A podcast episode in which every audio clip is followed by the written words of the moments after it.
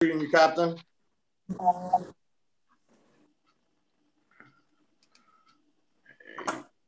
Cheers, Captain. Uh, when when you come to the states, Captain?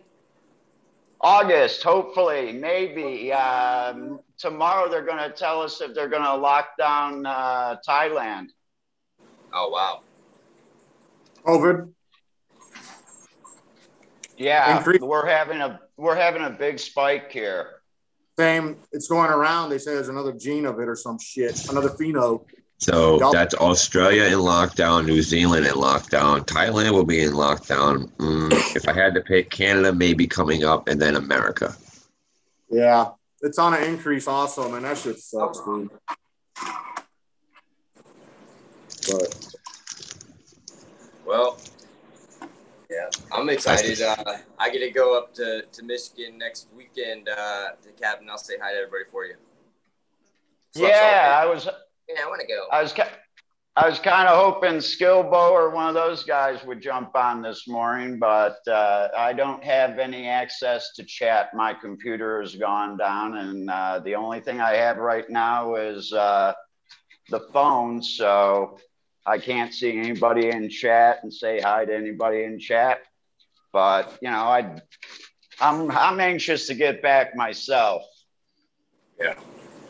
We've got uh, you know, uh, a, a big deal ahead of us there with the caregivers in Michigan.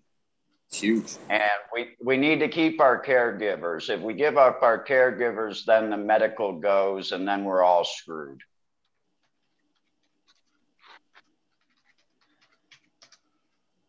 So are we live? oh yeah, we're live. Good morning, everybody. Live. Cheers, cheers. And, and that's a big thing about um, I've been listening to about the whole people pushing away from the the medical aspect because they want to push rec because then they can get away with the home growing altogether because a lot of the home growing is due to the medicinal aspect anyway for the the medical patients. So the more they get away with this medical and just rec, then a lot of the whole home growing is going to go away with it as well. And that's what's coming up in a lot of this legislation. Um, so that awareness is awesome. Thank you for bringing that to attention. Well, that's the reason why I really want to get back is, uh, you know, we need, uh, pot smokers We're not used to getting together really, unless it's to smoke a joint. And, uh, you know, there's a lot of us out there and a lot of the active people that are still back and out of the game. You don't see them. Uh, I lived in the same town with Eagle there, and we never really met. We went to the same uh, compassion club there in Flint, but uh, we never really met, and we lived basically five minutes away from each other. And that's because I do large scale clones. And when you do clones and you have numbers, you don't talk to anybody. You don't let nobody in your house. So I heard it can be pretty secluded life, and uh, when when when you're in it that deep, Oh yeah, it can be, but you know what's really fun is the time that you're not eating ramen noodles and you've got a pocket full of cash, but you can't spend it in your town or your city or even your state, and then you just uh, you know you do what I did there in 2005, 2006, and basically went to Amsterdam every couple months just for vacation and you go there you can go to like new york and see a bunch of friends for new year's concert and blow $10000 in a night and not worry about it those were the good days when we were still getting four and five thousand dollars a pound Oh yeah, that's what I'm talking about. Back when you back when you used to have the good days, moving shit around, having to do all the fun stuff, you know, traveling to get your genetics. It wasn't fun, but fuck, it was fun. oh i, It was I fun in it. its own Hey, right. I, I need to go get some new genetics so it's just another reason for me to go to amsterdam boom Yeah, exactly, man. It was just a reason to do something cool for no reason. Hey, what's a 12, 13 hour flight? I mean, I spent 26 hours in a plane to get here to Thailand. I would.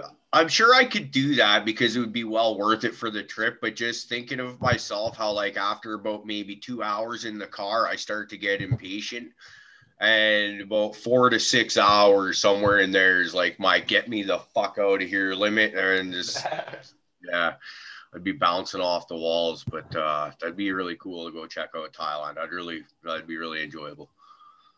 Yeah, you just cut back your sleep pattern and uh, take a bunch of medibles and sleep on the plane over. You got a short flight there. You can fly out of what? Vancouver. Straight to Yeah, I would imagine. Vancouver to probably Japan, Tokyo, Tokyo to Bangkok. Yeah, that'd be cool. I'll have to try that sometime. Yeah. Yeah, only 16 hours. What are you Totally. hanging out in Thailand doing right now? Well, I'm sitting uh, in northern Thailand with a 20 acre CBD permit that's just going to sit here.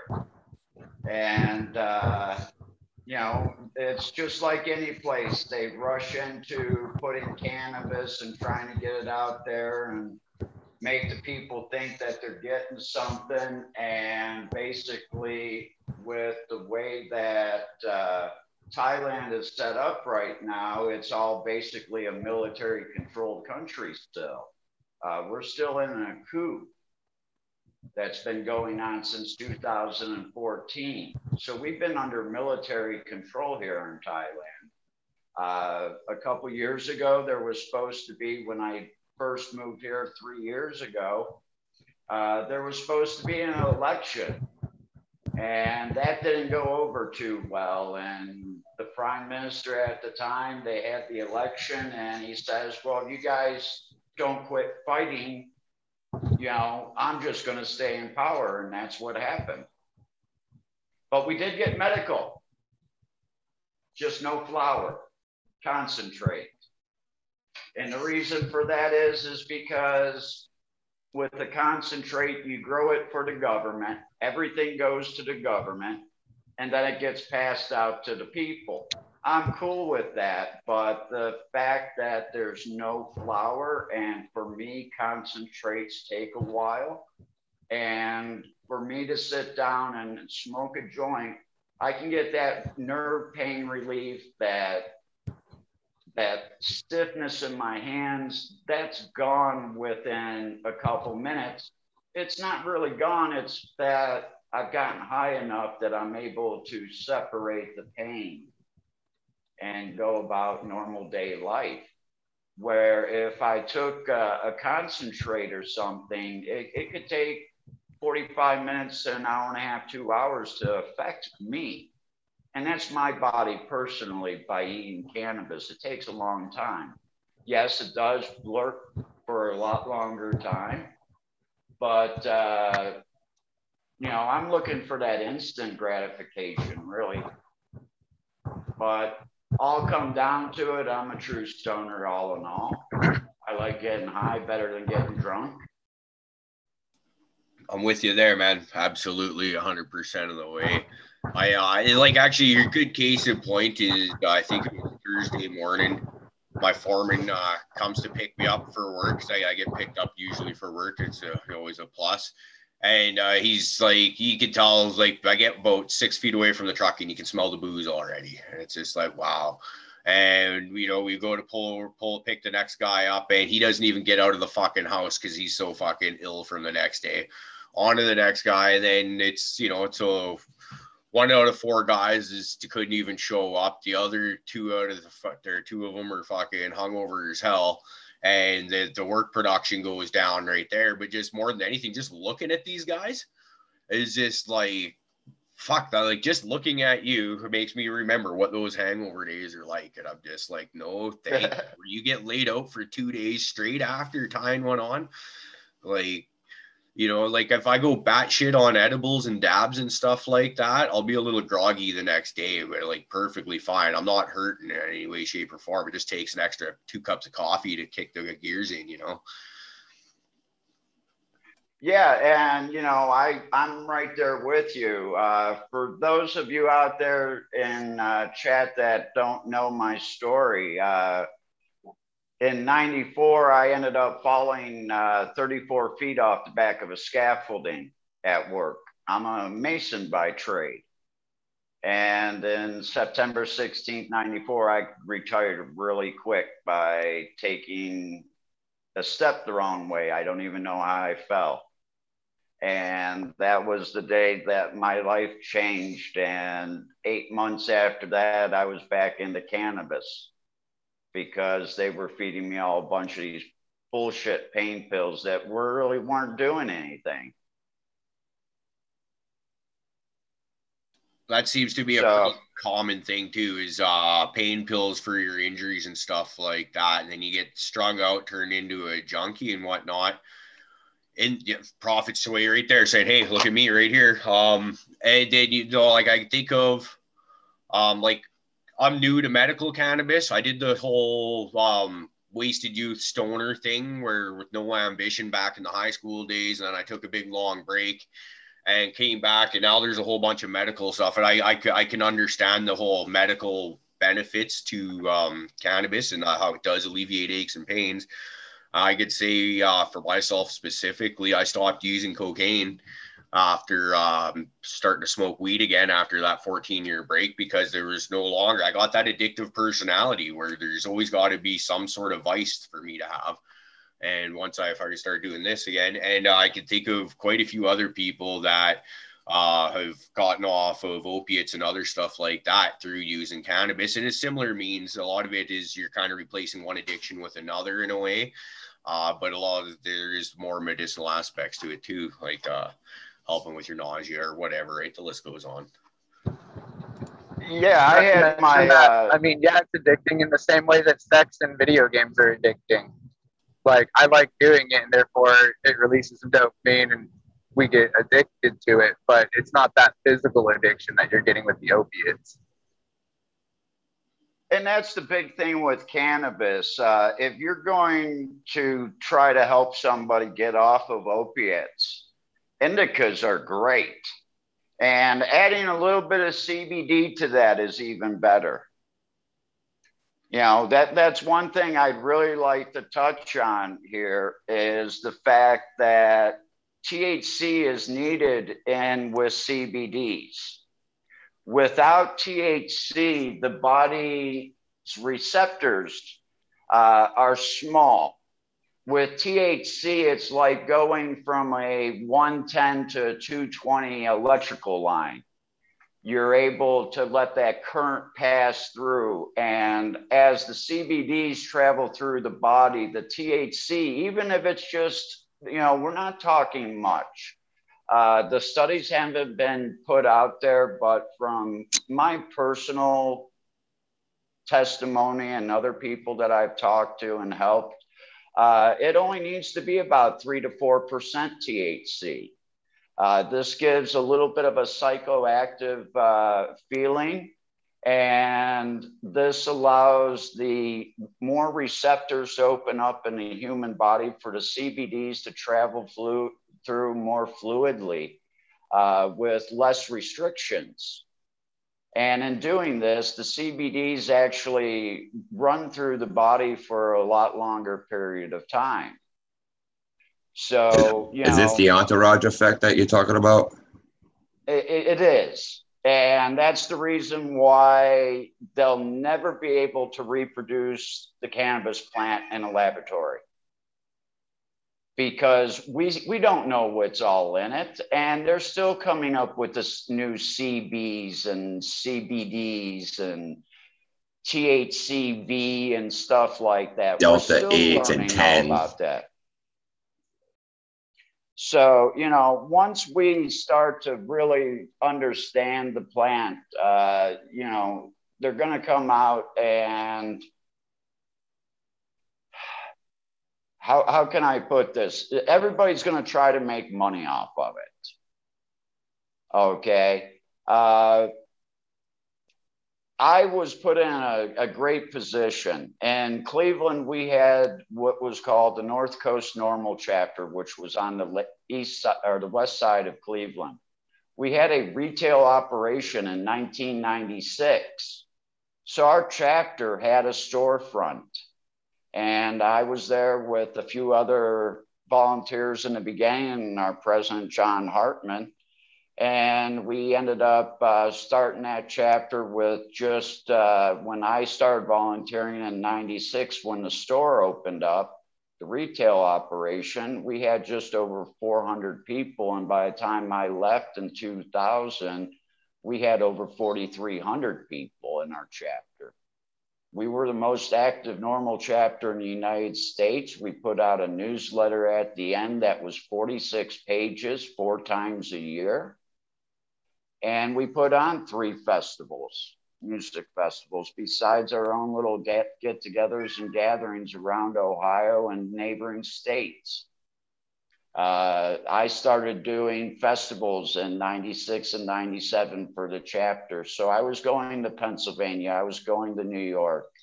Uh, I'm hoping to get back in time for September 17th, which is the Boston rally.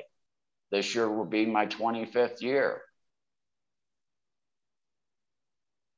but it gave me a, a, great opportunity to see a bunch of people and it gave me a great opportunity to do a lot of reading.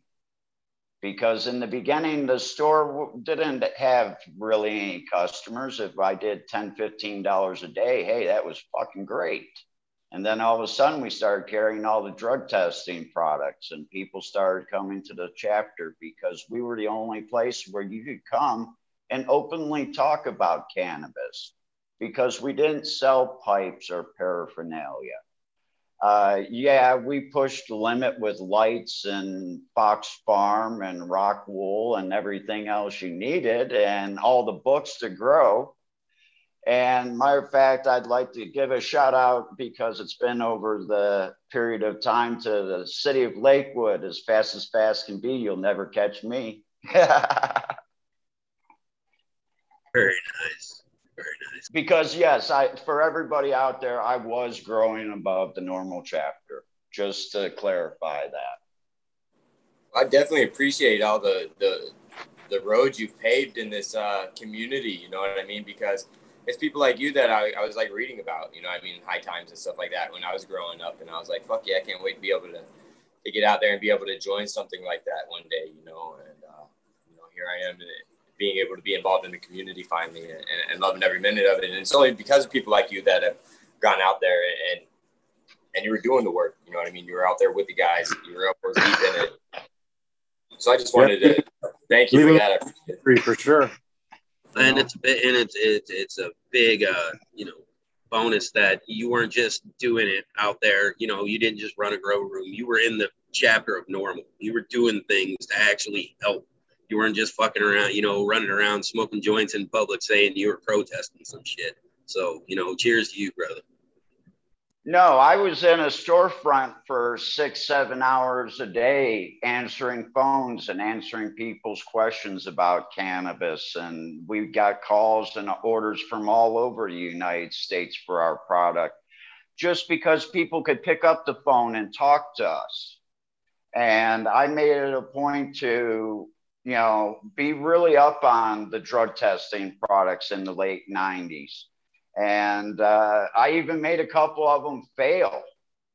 Uh, we, did, we ran our own tests. Uh, we had a local news uh, channel that came in and asked if, uh, you know, do these drug testing products work? These additives that you can add to your urine sample. And it was like, uh, well, we'll pay for the drug testing products. Do you have somebody that can give a, a you know, a positive drug test? And I said, well, yeah, you know, that's one of the prerequisites of working here at NORML. You know, if you pass a drug test, you're fired. If you fail, you keep your job. that's a prerequisite. You need to smoke cannabis to be. They hiring? That's the easiest part of is finding somebody to test positive was the easiest part of the study. shit. I have a I have a smoke shop here in South Florida, and what's funny is that um, HBI, one of the main distributors of all the smoking products, which is owned by uh, Josh from uh, Raw, on the back of the on the back of the, the catalog, it gives you a a little description on on how how to hire employees, and it says to hire smokers. You know, period. Like you can't hire somebody that can't sit there re- relating with the customer, saying, "Oh yeah, I was sitting in my buddy's car and I got freaking." You know, I felt high from the from the from the smoke in the car you know, I was like, listen, Narc, we all know that nobody gets high from sitting in a fucking car. You know? My parole officer said he got a contact high from coming into my apartment 30 minutes after I took one bong rip. Yeah. Yeah. You should tell him to test. I mean, I know my weed's good. Test, test your ass. You got a contact high because you know what being high feels like. Oh. That's what I was gonna No, say. The contact high is a You got a psychosomatic response. You smell all the it and it triggers being high. It took him back to his college days. He was like, oh, I feel high. Oh, hey, hype. Yeah. I'm sorry. I, I waited as long as I could. She's coming down, Yep. but I waited another day or two. Woo! What you smell Oh, like? it smells like lime, dude. Oh, God. I Want to eat this thing. What's that? That canical? yeah, man. Yeah. I mean, I think I might have got an ounce. I might have, you know, way better than my last auto grow of an eighth and maybe a quarter if I weighed it wet. so, you know, I'm pretty excited. You're, since you're in a in a in a state in a country where we get uh, our kratom from, you familiar with it? Yes, and actually, the uh, one that I really enjoy is from southern Thailand, and it's the last kratom forest here in Thailand. The government has gone through and eradicated a lot of that in the cannabis here in Thailand, thanks to the United States. No problem, man. You're welcome. That's what we're here for. Hey, I ain't taking credit for any of that. I didn't vote that we in. have we have a uh, red stem kratom pl- plant here, a tree, and uh, not only does it give you that narcotic feeling, it also gives you that little bit of energy rush, like uh, doing a line of coke. the red one, really. So the Yes. red one here is the is the most sedative. The one that we have here in Thailand, the red stem that comes from southern Thailand, has a, a bit of a, an, an amphetamine effect, really. So more like a little bit of a speed rush. Yeah, well, we That- sell we sell three different colors according to their, you know, what they do and how much pain relief and if it's energy or sedative. And the red is sedative for us. The green is a, a neutral, and the white is the more speedy one. Is how the, the the company breaks it down on a chart for the customers and for us. So that's cool to know Well- that there's a different pain out there that would be speedy red. I yeah, to and into thi- this is Oh, go ahead. just the stem of the the leaf itself is red, not the leaf.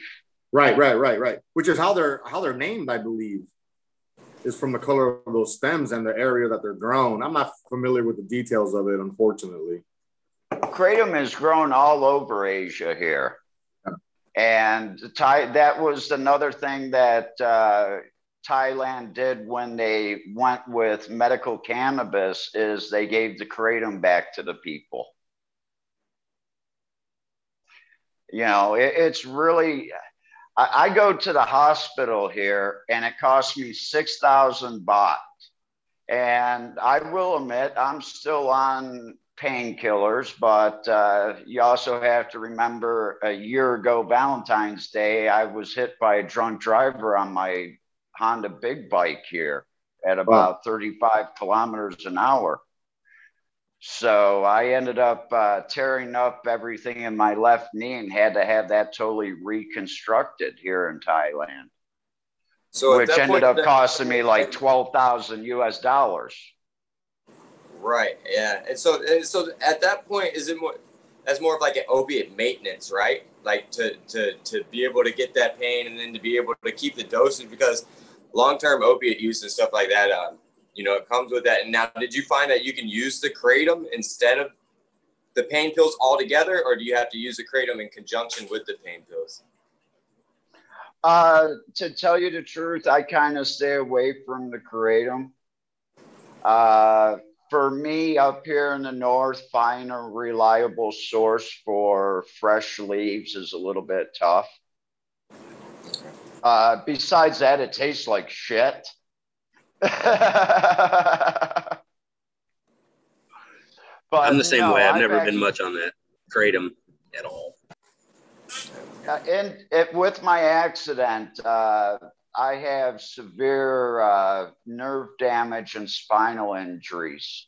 And I need something that, like in Western medicine, there's six medicines that actually work for nerve pain. And uh, if, if I don't have those, then just let me have my cannabis. And by the way, what's everybody smoking on? Uh, you said that was uh, profit. You got that plant there. It's lime. Uh, Yeah, it's the Canico. bi- That's Yeah, one of the uh, Good. I'm sorry. that I'll be bringing, bring, bringing back from Thailand here. We have lemons, limes, mangoes, all your berry fruits. I basically think that a majority of the cannabis uh, terpene family is from Asia. So everything is here in this these Thai strains. It's just a pheno hunt and they're 120 to 150 days. And you've got an auto flower there that's probably what start to finish in 60, 70 days. Yeah. The guy that made it is right under you. That's hypothetical Gardner. He's in the panel right now. You can ask him everything you want about it. Hello, sir. But yes, to that point, yes, it's about a Yeah, the, 70, uh, 75, something like that. One that he's cutting down now is. Yeah, it's 70, 80 days. Um, I generally run mine for 84.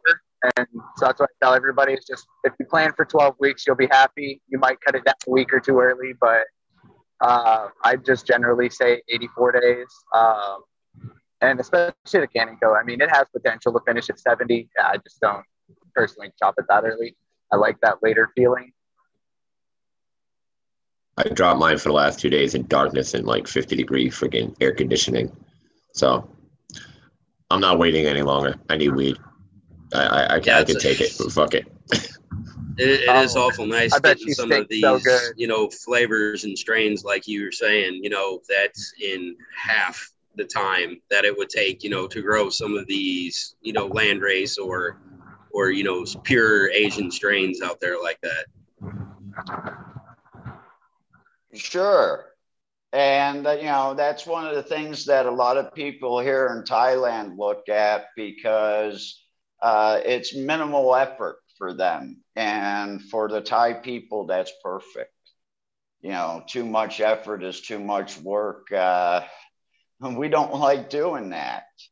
Uh, but, you know, living here in northern Thailand, uh, I actually don't get any rain basically from October 1st until April 1st. It rained a total of four times in between that, and April 1st was the fourth time it rained. So I have all that time period basically starting in the beginning of September that I can put plants outside and flower. So if I use a good Afghani that's a 58, 60 day plant, I can basically get in three harvests here in northern Thailand because of the time that it is. You know, I was out today and uh, we're right at almost uh, some of the longest time period of the year for us. And you go outside and it's supposed to be dark you know, sunset was two hours ago, but you still have a twilight. So, you know, during that rainy season we have here, you have to, if you want anything to flower outside, you have to light that bit, even though we're only at 13, 13 and a half hours of light a day. Hmm. And Every grower in Canada just got like cried a little bit when you said you can get like three harvests Yeah. season done. Because we're like we can't even get one guaranteed at least uh, in this area right? Because it just gets too cold. You can frost up anytime starting in september but typically closer to october. So that's why you hear guys like rick and i we go on about autoflowers and how we want to see what they can do out here he'd be asking he'd be asking what uh what's your latitude over there want to know how you uh, get I, I believe I'm about 17 or 18 here in northern Thailand. Yeah. And, and I did pick the north because during that time it does get colder, and I like to see what colors come out of my cannabis plants. What's considered what's considered cold up there or out there? Uh, during December, which is our coldest month, December and January, uh, night times it drops into the mid to low 40s. Uh, but during the day, we're in the 80s and 90s. Yeah, I'm in South Florida, so we're similar. Same thing. We're December, really January. similar. Yeah, yeah. I'm on 25 latitude, you know, so definitely. And the same thing, our season's over now. Our season don't start until September. You put shit in the ground because the rain now is just so much of it and humidity. Anything's gonna mold up on you. The good thing now is with this hemp, the hemp that's allowed here to grow is that um, these guys are doing uh, flowers in the dry season and they're just doing for textiles. Uh, and uh, such during the rainy season because they don't care if it molds up or not. It's just going to get processed into textiles. Nobody's going to consume it. You know. Hey, Rick, welcome back. We were just talking about latitude. He's on 118. Who is? Captain, our, our guest here. Be oh, kidding? I fig- I figured the motherfucker heard people talking about latitudes and where you at, and all of a sudden he came out of the fucking shadows. It was like a a bottle. Uh, good morning, Captain Twenty. Hey, a pleasure to meet you. I got a, a uh, I think it's a funny story, but uh, okay, good. We we straightened up that little bit of information. Uh, uh, 18. Um, I was watching. Uh, excuse me.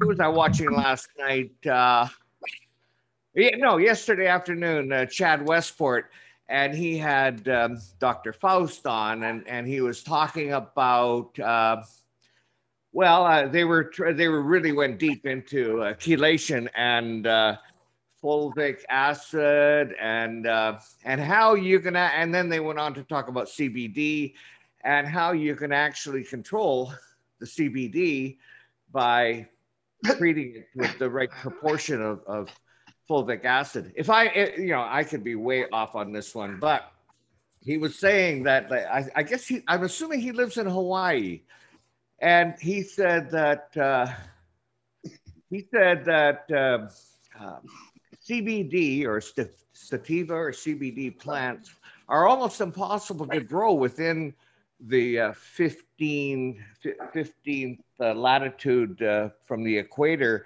uh, because uh, because they develop just too much THC. And if there's a maximum allowable 3% or whatever it is THC, uh, it's just about impossible for those plants to grow down there. But but that's a that's a bit of a side story.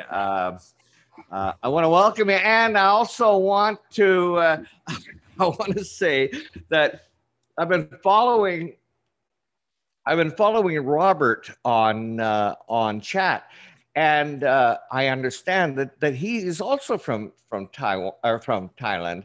And I thought, God damn it, I, I want to take I want to try to get Captain 420 and Robert t- together to meet each other. I'm sure they'll have a great time. Until I found out yesterday they're both one and the fucking same. well, you know that there's my laptop going out on me and my using my personal phone. Uh, you know, uh, yeah, you get to see me in chat as who I am, but uh, I mean, shit, I had Lakewood police following me for a year and a half because they wanted to make sure they had a case against me because, yeah, I was growing above the NORML chapter and that's where they were going to be doing their raid. So they watched me for over a year and a half and spent $450,000 on a bunch of leaves and shit. So my name has already been out there. Uh, I just haven't been out in any forums or anything since basically 2004 and overgrow. Yeah, yeah, yeah. So uh, I'm from for- the old school. We hide and grow. Ah, guerrilla, guerrilla growing. Ah, I love it. Love it. Yeah, I was Yeah. I was all about that, man. When they said we could go ahead and be legal, I sure jumped out of that fucking hidden closet like nobody's business. Yeah. It was good to come out and talk about it. You know, there's something there's Oh, something my- about it when you when you sit back and just have to hide it for so long. You know, it really does fuck with your whole perception of it. Yeah, no Yeah. shit. No shit. I uh uh I, how long have I been legal uh uh medically? I've been I've been legal probably 12 to 14 years.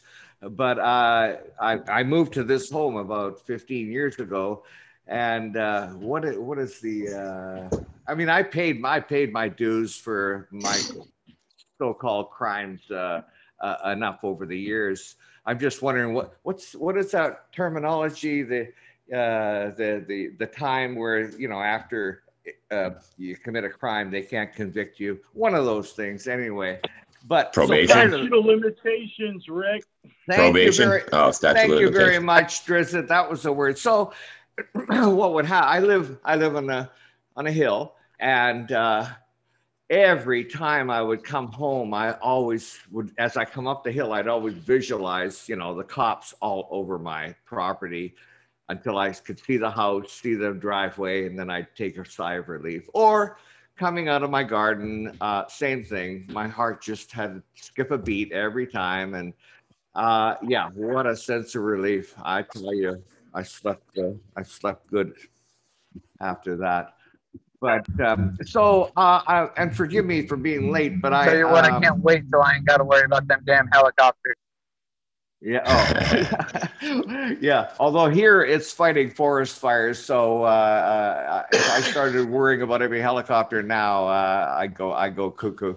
We, we're probably getting uh, oh, over 20, 20 a day uh, coming in for water, those buckets of water. I mean, you're not Rick. I mean, that's how they get you. You know, they they started that fire on purpose so that they could fly all those helicopters over you. Over so your you shit. wouldn't be scared about it. See, they're getting you complacent, buddy. Hey, you That's say true. That's joking true, around, but, but, but I'm uh, legal now. I'm legal when they find people when they find the houses down here, um, the cops don't have the authority to break in, so they'll they'll call in a fire, and then they fire they follow the fire rescue inside the house. They're like, oh, look what we found. Oh yeah, yeah, yeah. Oh yeah. There's all kinds of I want- ridiculous tricks that they play. Uh, Um, so hold on a second, Rick. Uh, I just wanted to say because Captain 420 has no access to the chat. You are getting a lot of love in the chat. Um, Oh. I can't even ramble off how many people are in there, but uh, I explained to them you don't have access to it. So everybody in chat is shouting you out, man. Yeah, I'd like to give a shout out to everybody out there in chat. Like I kind of uh, preluded to, uh, I don't have a laptop, so I don't have access to chat, which I try to be in when I'm on shows. And uh, thanks for everybody for showing up this evening. I hope Nico's out there from France, uh, maybe Magnus Speeds from Spain. Uh, hopefully, uh, maybe we can get Tao to jump in here and uh, joined in on chat and some people from Michigan. Nico is in here. Oh, Um, nice to meet you. Thanks, Nico. I only seen, I just seen his name, so I, that's why I was like, yeah, all right, he's in here. But yeah, you know, that was one of the things that I got to uh, be really good at for working with NORML is I would go around and set up grow rooms that were undetectable. Uh, there was a little thing called roofer's lead, and if you lined your room in roofer's lead, thermal imaging didn't work. But it was nice in the ear- early 2000s, I think, when they finally made that uh, a statute where they couldn't use thermal imaging anymore as a way to get access to your house. So yeah, they there was a lot of times uh, the apartments are leaking with water, so we need to go in uh, just to bust somebody. Or, yeah, there's a fire, so we're to follow those in. And the cops used that. And in the 90s, they destroyed us. They destroyed us. They bent every fucking constitutional right that we had. Yeah. Yeah, no Well, that's different. always no what they were good in about. Canada. Now, how is it in Thailand now? Um, how how are the police down there? Are they still uh, do, or, do they kind of depends. slither around? Is it like what is it like what the media depicts? Well, right now, uh, Thailand hasn't had really any tourism, and tourism is what feeds everything. And this is a developing country. Uh, okay, so we do have VPN on. Uh, okay, uh, I live in Thailand. I can't talk about certain things. Okay, Okay, they will heard loud come and and- clear. they will come and pick me up and take me away. Ha ha. Hee hee. Heard, heard, heard loud and clear. No. but uh, yeah, it depends on who you get. If you're caught smoking a joint, like I had mentioned earlier, uh, flower is illegal here in Thailand still. So smoking a joint uh, can get you a fine up to 5,000 baht, 10,000 baht if you're Thai. Uh, if you're an American, it can go up to 25, 50,000 baht, depending on where you're at and how you're dressed. Do you What's have that money? conversion? Uh, does that you're looking at about 30 baht per American dollar. So 30,000 baht is a thousand dollars. Oh, yeah. If not, uh, for a couple joints, you could disappear for five to seven years. Yeah, so it kind of sounds like how it is up here. There's no like actual. They have like a, a sentence they can go by in a book, but it's to that person's discretion of what they want to do and how they want to proceed about it. You know, so until there's any type of uh, accountability for that person's actions, you know what I mean? It, they, they're going to be able to kind of meander on how they. So, so if it's at the beginning of the month and the guy has a car payment to make and a house payment to make, uh, you know, that's going to be your fine. Huh. And you're not Yeah. going to go to court. You're going to pay it right there because you don't want to go to jail here. You don't want to go through the court system well, I'm glad. because uh, that that's where you just disappear. Wow. right, right. Wow. Yeah. Yeah. you always hear stories that. I'm, I'm super glad uh, that you're coming back out this way, man. You seem like a, a, an amazing person in this community, and uh, hopefully, I'll be able to get out that way right around the corner for me and uh, be able to get up and have a good session, hear some awesome stories from you one day, man. Well, hopefully you'll some people will be coming to visit me when I'm there in Michigan. Uh, I've got uh, an idea for Michigan and Michigan caregivers. I've talked uh, extensively with uh, Adam uh, Matt or Matthew Abel there in Detroit, who's a wonderful cannabis lawyer and longtime NORML president of Michigan NORML there. And, uh, you know, I, I think I've, I, I've been in this game long enough and I, I see how to play it. And I, I think I've got an idea on how to help out the caregivers. And, you know, it, it's, there's, back in the 90s and early 2000s, yeah, we did make a lot of money. We did make a lot of money, but we didn't, we don't have that money.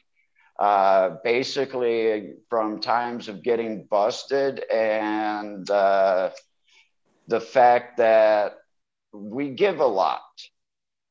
And I give a lot back to patients, especially in CBD plants. If someone asked for them, they were readily available. Uh, but what we need to do is there's a big problem in Michigan, and that's with the caregivers and them doing it out of the basement of their homes. Uh, Michigan sees this as a uh, a possible fire threat because you have five, 10,000 watts going in your basement uh, of HID lights. So there's the idea of possibly having places where caregivers can get together. And there's a bunch of buildings in Detroit that are five, six, eight stories tall and they can be broken up into four sections and you can get four different caregivers per floor in there. You know it's about bringing the caregivers together and giving them a safe environment to grow in. Someplace no, I, where they're not going to burn down their house and possibly their family i love the idea of that and i've, I've thought about opening up like something like that for people uh, who don't have the ability to grow you know just uh say like in cities and stuff where you know you have to like sign contracts that you can't grow in like your apartment or something. So i've thought about myself setting up a, a, something like this you know to where people could just have their own controlled indoor you know grow that is basically a rented space and uh the thing i just keep coming back to is you, you're gonna have people have problems with their grow and blaming it on other people and it's just going to start a bunch of shit. I just blame you fluff. It's way easier. Uh, but there's there's ways. That's a good that's, a, that's a great idea by the way um captain 420 and uh, dude, I'd, I'd love to get involved in something something like that um, but there's definitely ways to control all that. Um, like a landlord, you have um, access. The the your your tenant only has access to those rooms like a, like a like an apartment building. You know, it's not you can't just walk into your neighbor's apartment and shit and tamper with their with their stuff. So I'd assume, you know, dude, this is this is an idea he just threw up in the air. We're 30 seconds fresh into this shit, you know. So there's there's definitely that's a that's an awesome idea. And there's definitely ways. It'd be like a community indoor garden. And I love it. Yeah, definitely. And hell, so you can is this a gardening, you know, veggies and stuff while you're there on the on the land if it if it allows it, you know as long as you have a, uh, a, a, the right pressure in the building, you don't have to worry about anything, and you know uh, the bugs aren't going to leave the the room. And basically, what we're looking at is four rooms per uh, per floor. So you're just breaking it up into quarters, and everybody comes from a common uh, point in the center, and basically you can only walk six or eight feet because you have four different doors, and that's all it is. No, I think it's great. I think um, the, the the wealth of information shared between the, the growers inside that building, um, it's almost going to be um, like putting everybody in unison. You know, the, the, the guys that are failing are going to learn real quick, and if and if they don't learn, the guys that are doing are, are good are going to let them know. You know, it's like a group of guys in a barber shop. You got that one shitty barber. They're gonna be like, "Listen, buddy, you know, you're gonna tighten up, or, or somebody else is gonna take your chair." So I think now, this exact- also this also ties into the uh, micro business license that I'm going to be applying for, and uh, I really don't see me flowering out a lot of plants and I see myself producing a lot of clones. That's the that's where it's at. I want to sell the picks and shovels. I don't want to freaking dig the gold. Uh, I want to be your nursery. Yeah, no, I, I want to be a I want to be a special nursery. I, I like connoisseur quality cannabis. And I like, I think the spice of life is what it should be. And if you don't have a head stash of 20 to 30 different kinds, then you're not a connoisseur. That's funny you said that because in, in, Florida and a lot of states, there's a, you have to buy for, for the hemp here, you have to buy from a licensed uh, nursery that the, the, the, the plant's been authorized through the, through the University of Florida out here, agriculture department. So being a nursery out here is something you have to apply for, regardless if it's hemp or not. If you're if you're dealing in nursery plants, but being a, a hemp nursery, I think is where it's at. Because if these guys can't outsource their their seeds or, or, or clones from anywhere else but a licensed nursery in Florida, and there's only a handful of them, and then you have these connoisseur strains of, uh, of flower CBD or, or, or high yielding oil CBD, then you're going to be the man. You know, and, and now this autoflower shit's taken over. And in South Florida, I can't imagine what you could do with autoflowers. Hell, how many harvests can I can't even do the math. I'd have to figure it out. It's got three, four, five harvests at least. You know, well, that's have, why I have I have a 20 acre CBD permit, and that's what it was going to be. It was going to be a CBD nursery, basically. Over there? Yes. Oh, oh nice. But I think I'm going to bring the nursery back idea back to Michigan. And uh, you know what? I'm not going to go after a rec. I'll go after a recreational permit also, but uh, I'm going after my medical permit to grow because now Illinois has done away with my felony, so I can come back and I get a discount on that micro business in Michigan, by the way, of 25% for my felony and 10% for a possession charge. And because I've been a Michigan resident for more than three years, I get another 25%. I'm at 55% off my, uh, my fees. So this is the only time that a felony or possession charge for cannabis is actually paying off. So I think I'm going to take advantage of it. Absolutely, crime does already, pay. Yeah, it already cost you. It already cost you enough, man. Shit, might as well freaking reap those damn rewards and shit. I just wish I got that discount off like the electric bill because uh, I'm still an HPS guy. I, have seen HPS side by side on LEDs. I just seen it recently. Uh, I think there was some guy down in Florida that I was watching a show, and he showed the same clone taken at the same time with the same techniques. And you could see a really big difference and this guy's got money, so he's got the right LED systems going, but just the metal halide outproduced those completely in veg. The fan leaves were bigger, everything was just so much stronger. I'm right there with you. I'm right there with you. But what about in flower? Uh, I think I think uh, the same. Have you tried CMH yet? I'm sorry, I'm getting a little bit of feedback here from somebody out there. I was wondering if you uh, tried uh, CMH yet. No, no. Uh, the last time I grew in Michigan was 2016. I shut off the light. And the house was sold. So but no, I haven't gotten a chance to use those yet. Uh, I can buy them out of China for like $105, dimmable ones. What do you think about those LEDs during flower? Uh, I haven't used any LEDs in flower yet.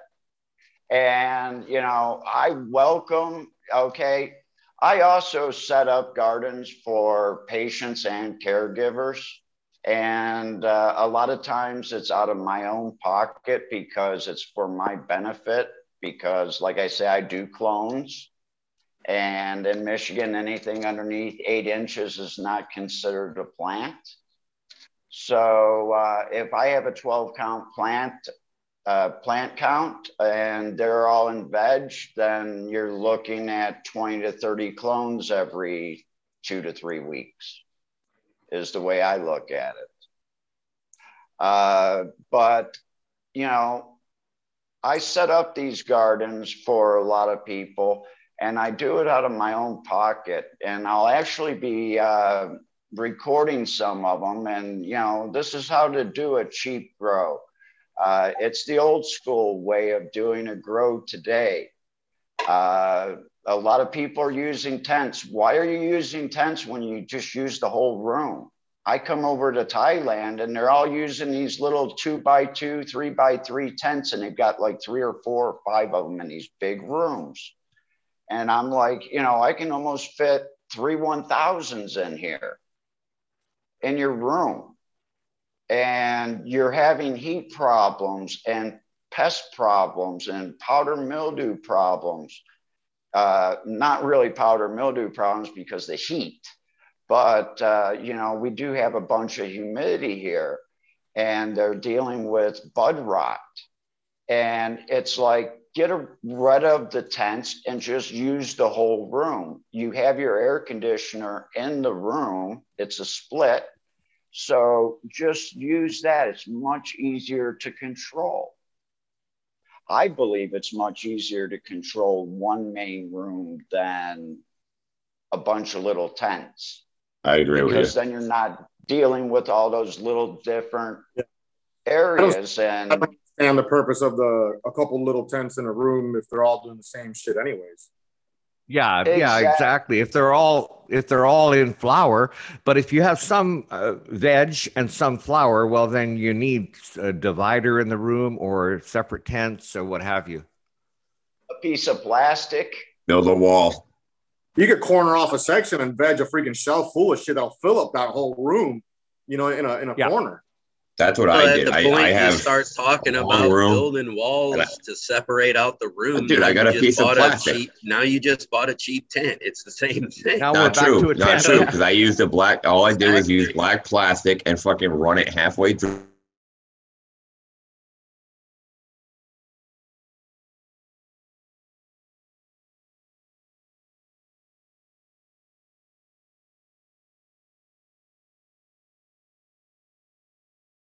right now. It's on the decline. Uh, there's that insulation that they sell in the four by eight sheets.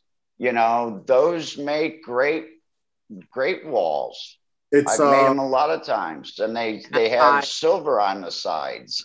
one side, one side's reflective. It's a, it's called R type or R something. It's anti mildew, and uh, uh, the insects don't like it, and all that shit. They sell it. They, it's much cheaper than plywood nowadays shit. But the the stock price of, of, of lumber has gone down. It just hasn't reflect retail yet, and it's it's dropped dramatically. Um, once the once they the the big retailers start purchasing at these newer prices, it'll it'll start reflecting. I, I think by the end of the year, because right now that shit's shit, dude. Everybody became a welder.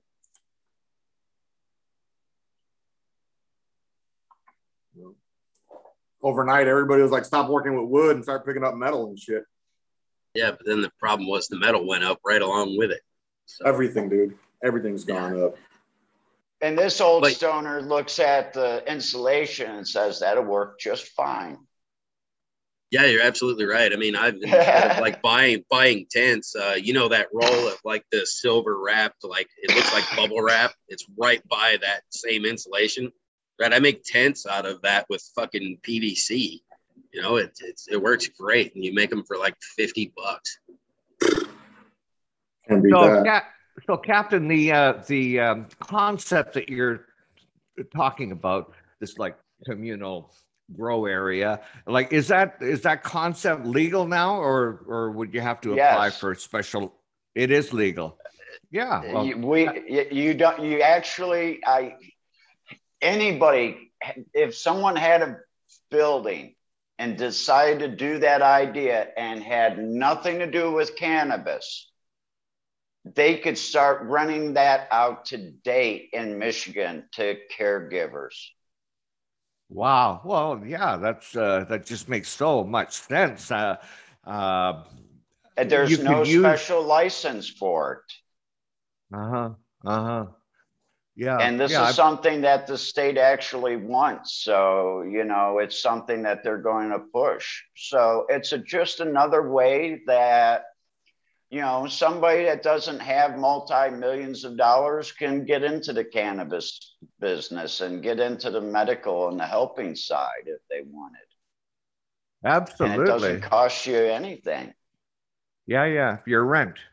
Uh, yeah, but uh, uh it'll cost you your rent, but uh, it's not going to cost you the cost of the building, and and especially right now when you can't finance any, the banks won't look at you uh, for any of these investments uh, because it's still illegal federally. So yeah, it's it's, it's a great idea. Hey, uh, we got a question real quick, Captain, from uh, Lobster Bush. He says that you kind of specialize in clones. Would you be possibly willing to talk about your process about that? Uh, I'm sorry. What was that about clones? I You- didn't you- hear right before Your that. your cloning process. Would you be willing to talk about how you do your how you set up your cloning your clones?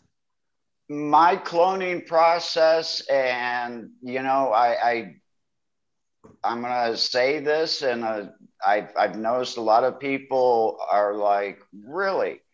Uh, when i make a second cut i'll walk up to a plant and i'll pull it back and it'll tell me which ones to cut. And my clones are usually uh, when they're in a rock wool cube because I like using the round rock wool plugs with the slits in them.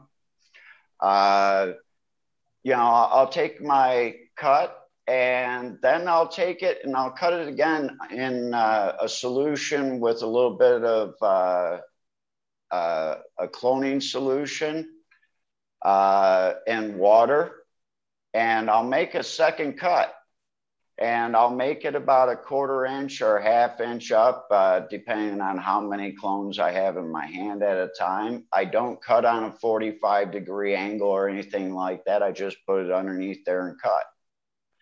Uh, but I do cut underneath water. And when you make that second cut underneath water, uh, when you break that stem and that cut, that water goes up the stem instead of air. And I found that to be really helpful. in my That's actually cloning. pretty cool. Absolutely, yeah, very important. Thank you for that. Yeah.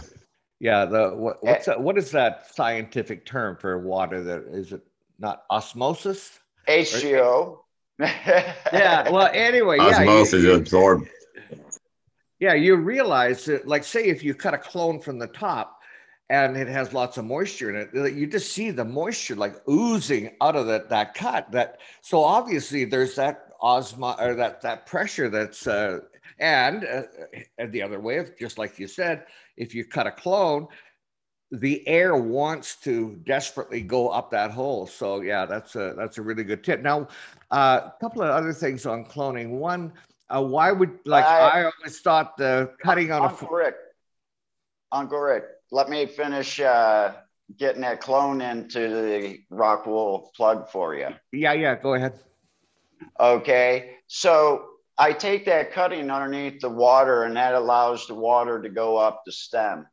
And then from there, I go into some sort of cloning agent, whether it be Clonex, uh, whether it be aloe, or just putting it straight in if I don't have anything. Uh, there's sometimes when you run out of stuff to use in the house and you have to still keep making clones because if not, the clones are going to die and you don't want the plants to die because you're looking at each one as a 10 $20 bill. And you still have to eat, right?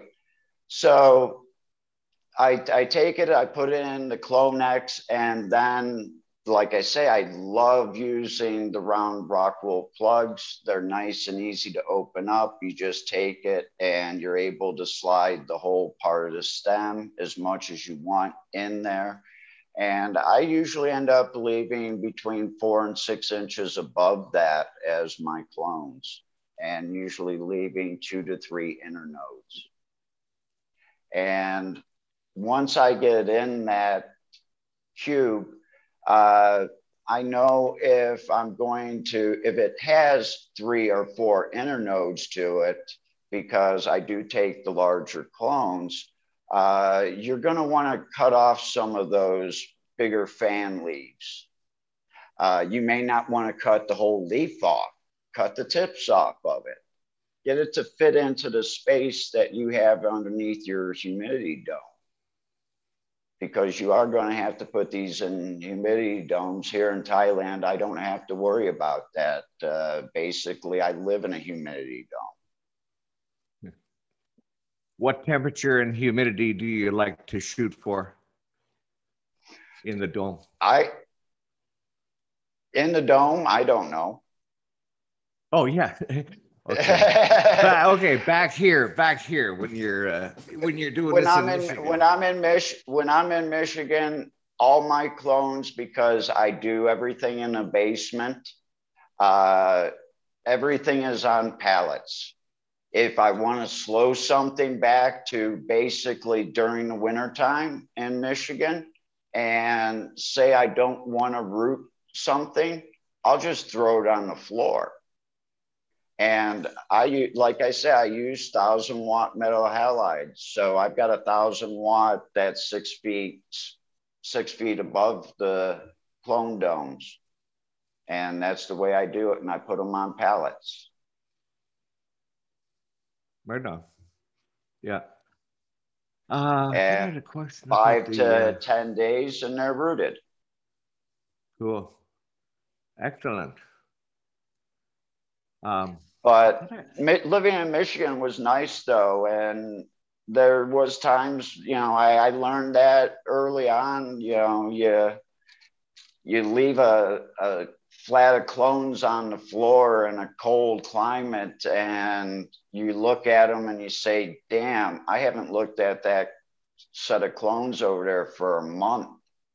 And you go over there and you pull them out and there's no type of roots on them but they look like you just took them yesterday Hmm.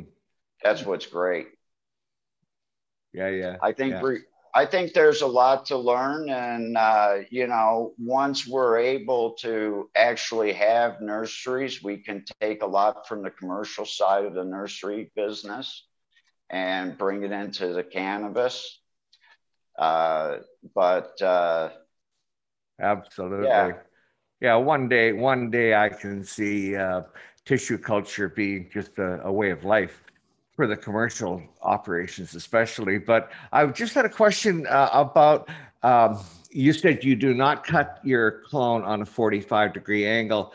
I was of the well, the bro science that the reason for cutting it on that angle is so that you have more more surface uh, opportunity for a uh, for a root to come out. Uh, uh, but you said you you prefer not to cut it on a 45, and I just wondered why. Well, I no, I just don't care at what angle I cut it at. It to Ah. me, it doesn't matter because you're growing roots out of the side of a stem, anyways. Uh, when I take my seedlings and the seedling starts to grow, I have them farther down in a cup. And I just fill that cup up with dirt, and that stem produces roots later on. Yeah. So you're Yeah. getting your roots out of the side of the stem. You're you're you, what are you looking at? A little surface area that big when you're looking at an inch of clone in your medium that's going to produce roots.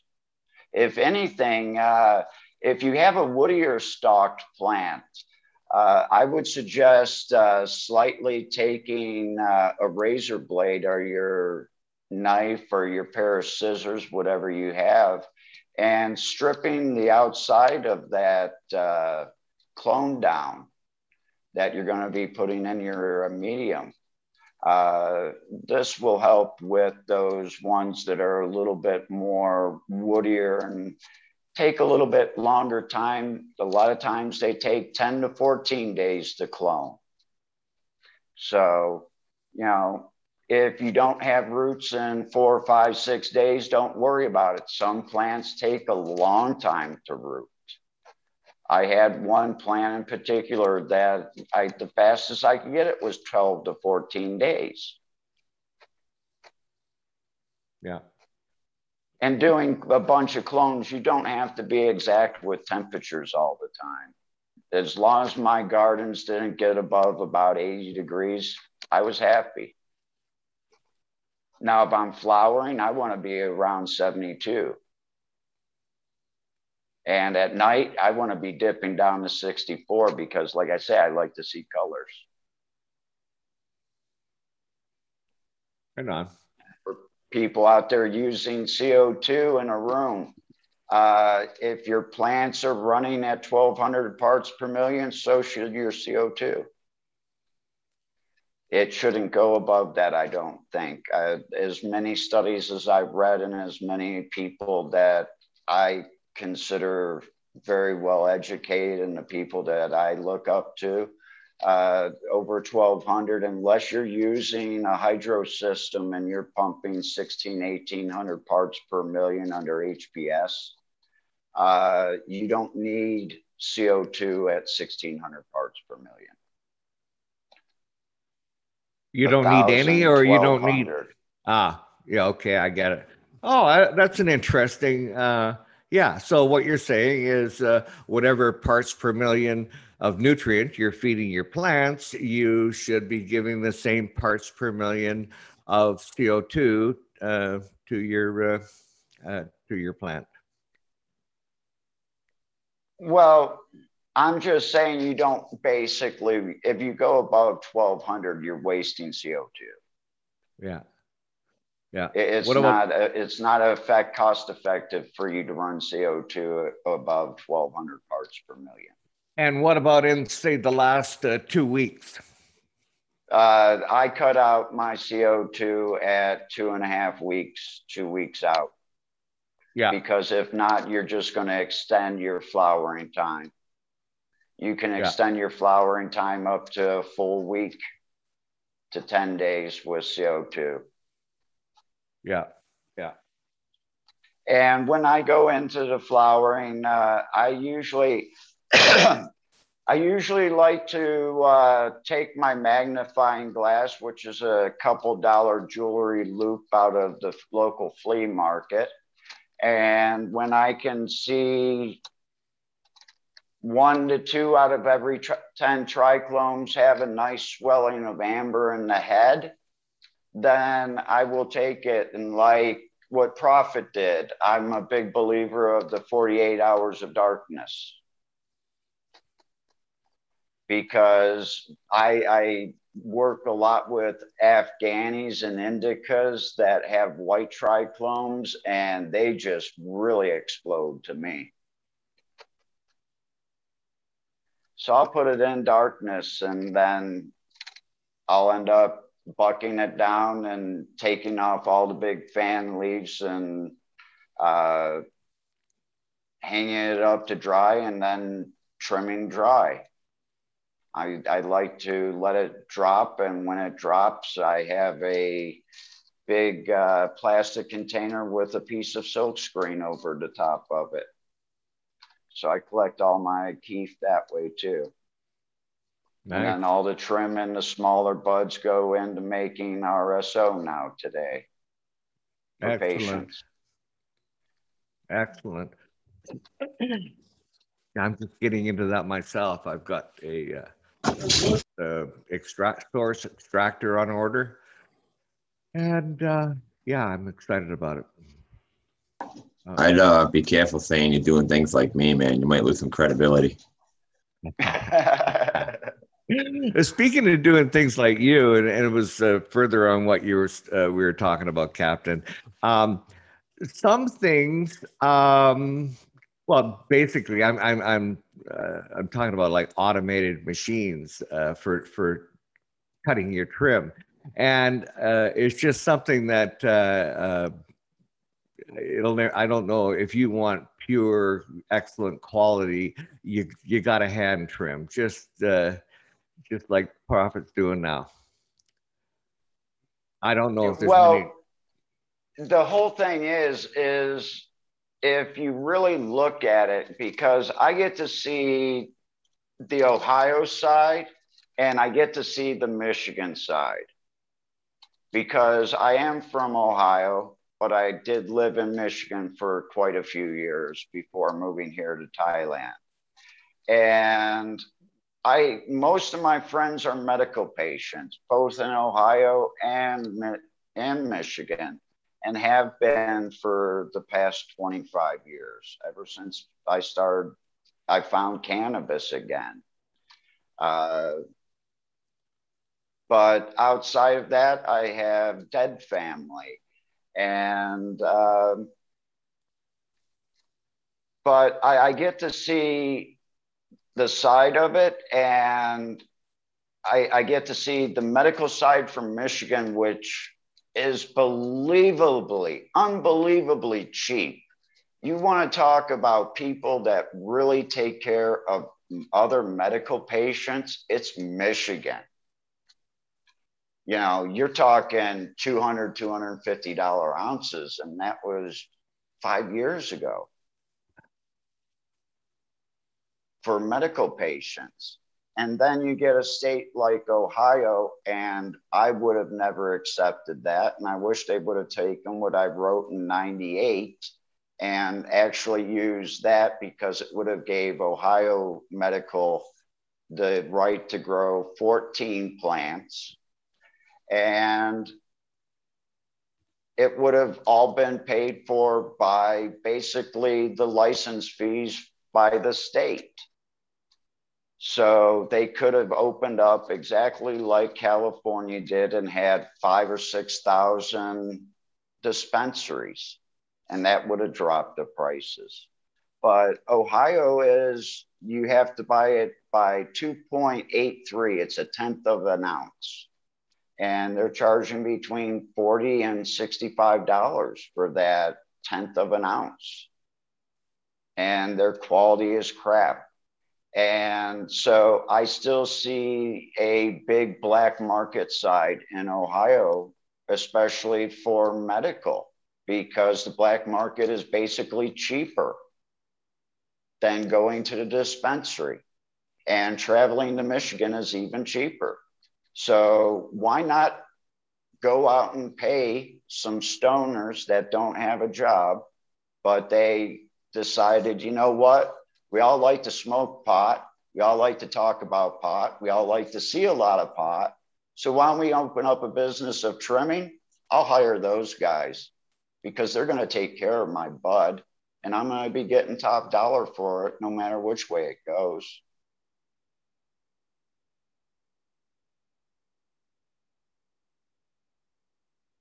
Hell yeah, man. I mean, I, I like the thought of being able to support people like that. You know? Because for sure, right, get the right people in the job, the people who care about this flower, you know, this plant, the the people who care about the patients and things, man. Get them in here. That's who I want. When I walk into dispensaries and you know you start to ask whoever's at the counter about their flower and you need somebody that's going to be able to tell you exactly, you know, even if you are carrying, you know, like 50 strains, you know, uh, that bud tender is going to have to know at least 40 or 50 or 30 or 40 of those. I think. You know, that, that's a great point that you bring up because, um, you know, when Illinois finally went rec and, you know, the medical went for a little while and then we went rec and then you know some of these dispensaries started doing the medical rec thing. You could definitely tell that the people who cared about the plant and the medical patients and everything and even the companies that cared about the actual medical patient they just fucking totally got bought out and checked out. Because you couldn't find a good bud tender who knew shit. They couldn't tell you about anything. You know uh, it, the knowledge wasn't there anymore. They ran everybody who cared about like actually helping people totally out of the fucking game. Whereas, you know, you have like like you say in Michigan, and they're just trying like hell to make sure that they can keep that there so that the knowledge is there and yeah. people who actually want to help people are fucking helping people. And you know that's a great thing about michigan too is it's really cold in michigan. So you know we get a chance to sample a lot of the cannabis because you just don't want to go out sometimes. So you just sit there at home and smoke. And like i said uh, michigan if you probably yell out hey i need help uh, there'll be two or three people over there to help you and you know you're if you're buying an ounce don't look at paying over 200 bucks. Definitely not over 250 but recreational that's a different story. That shit gets taxed. And you know I need to get back to Michigan. We need to save the caregivers because without the caregivers, people like me who was living off of workers' comp, and I don't give a shit after being hurt for 15 years and getting a check for $794, $93 every fucking two weeks just doesn't cut it. Not when I was making that every week in 1994. So, you know, I can't afford to go to a dispensary and pay taxes and things like that. Or if there's not a dispensary or a local club like Michigan has, uh, where I can acquire from other caregivers and their overages or acquiring it through other caregivers. Uh, I can't afford to go out and buy cannabis. It's my um, it's my medicine, but I also need to eat. I also need to have a roof over my head. I need to provide.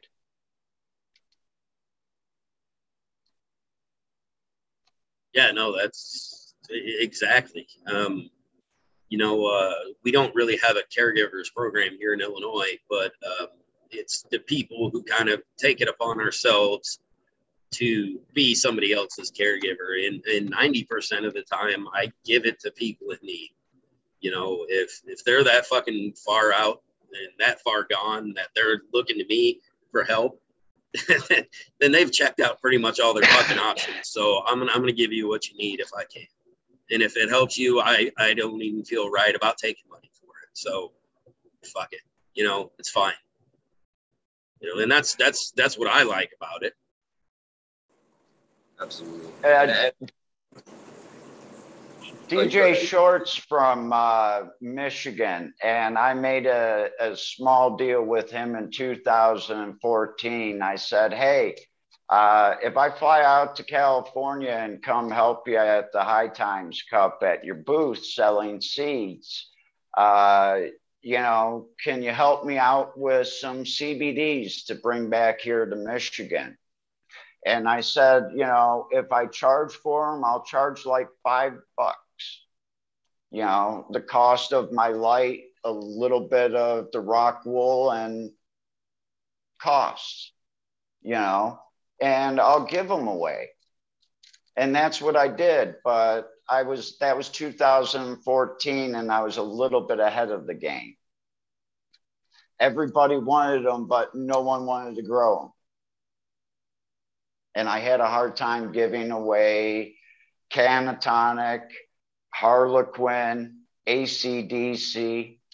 My ACDC was the ACDC that you would use in actually juicing the leaf it wasn't for a flower production because I called it the weeping willow. It was a really thin stem branch plant that just branched everywhere. It looked like a weeping willow, though. It couldn't support itself, and the buds were all like thumb size. You couldn't get anything big off of them. But here in Chiang Rai is Jamie with his Cannatonic since he brought that to California and he has those genetics here 20 minutes away from me. But just like in the States, the only time I got to talk to him is when I was hired at the university and then fired because I wanted to go talk to him and just bullshit with him. so I was hired and fired at the university for a whole week. And uh, you know, basically it came down to uh, what I was willing to do for the university for six months for this before I got my CBD permit was to teach classes and I was going to do this for free. Well, this cut out the English schools uh, money. So, of course, being a Westerner, I got fired.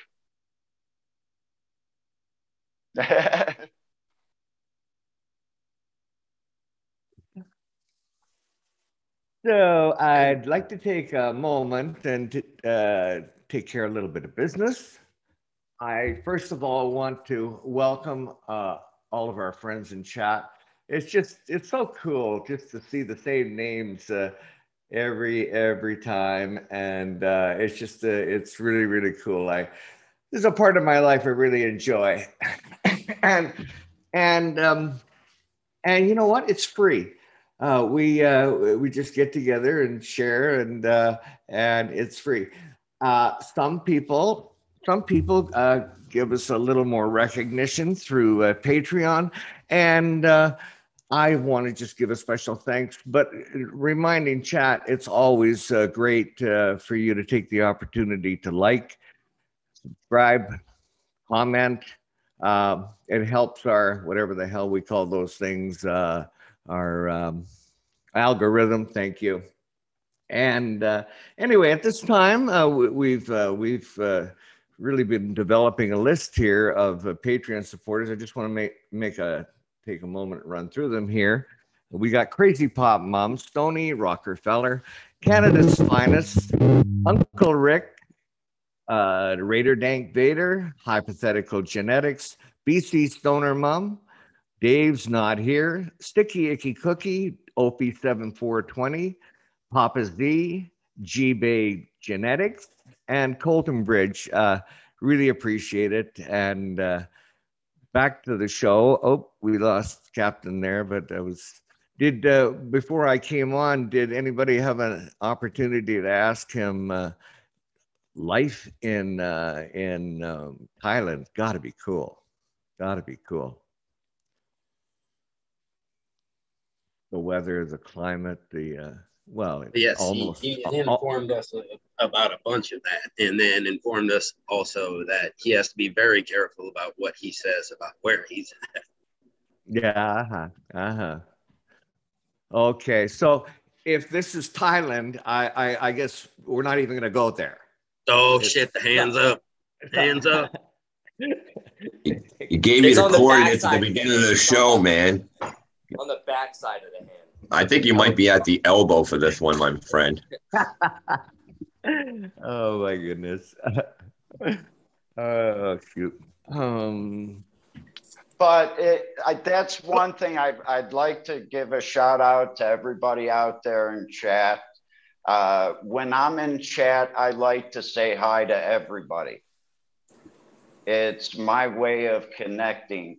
And without your show here, Caribou Heart TV, and I, I'm gonna, I don't do this often. You can see all the other podcasts I've been on uh, with the help of Fumi and Eagle and Eagle's Gardens over there in the wormhole. you know, you guys out in chat and doing these podcasts, it's not only allowing me to learn every show and have a great time and have a laugh and sit down and smoke with somebody else because during COVID here in Thailand, life gets really hard, especially when the only time I talk and speak English is when I'm on podcast. Uh, I leave my house and I speak English, and they look at me like I'm speaking English and I'm in Thailand. Hey, idiot, we're Thai, speak Thai.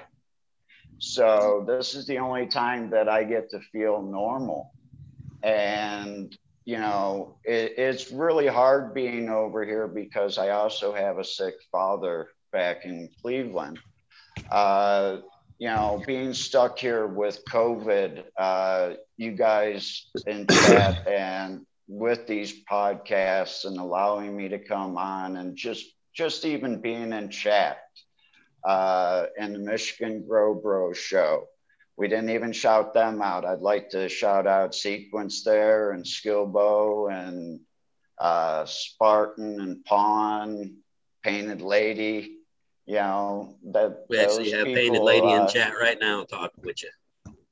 You know those people when i talk about those people it brings happiness and actually tears to my eyes because i'm 10,000 miles away and in michigan we have like a huge medical community and we get together and we talk and we socialize. And I really miss that because, like I said, I come from the time where we closed up and you didn't go out and you didn't talk to anybody about it. And if you did, it was once or twice or three times a year, and that was it. Yeah, yeah, yeah. So, so you're coming back uh, in the next month or so. Uh, is this for a visit or to, to stay? Um, it's possibly to stay. There's that. That's what I talked about earlier, and that micro business of the Yeah, 150 yeah. plants and getting a discount. You know, I'm all about that, and I'm all about not even flowering out of one of those plants. So you kind of know my intentions there. You know, I But- wonder. But going back to that, uh, if I do want to sell to the public, I do have to have things scrubbed. So they do need to go through tissue culture. And that's one thing I'd like to do. And I was going to take the time with the Boston rally was there was a company outside of Boston that was doing tissue culturing on YouTube and things like that. And I'm not a person to learn off of YouTube as much as more hands on and trying it and screwing it up a hundred times first myself and then learning how to do it correctly that one time in one way. Yeah, yeah, yeah. They were talking about that in Chad's show too. The science versus uh, uh, trial, the the school of trial and error, and uh, yeah, that's where I felt I've I've come from. Thirty-five years of trial and error. Fuck it up. Try to figure it out. Blah blah blah. Fuck. I've learned more uh, since I've been uh, a part of your group uh, in the last six months than I than I picked up in 35 years. But anyway, that's another. Um, God damn it! I really I thought I had an interesting question. Uh, nah, it's gone. But you know, if I want to sell clones to the general public in the state of Michigan, yes, they all do have to be scrubbed.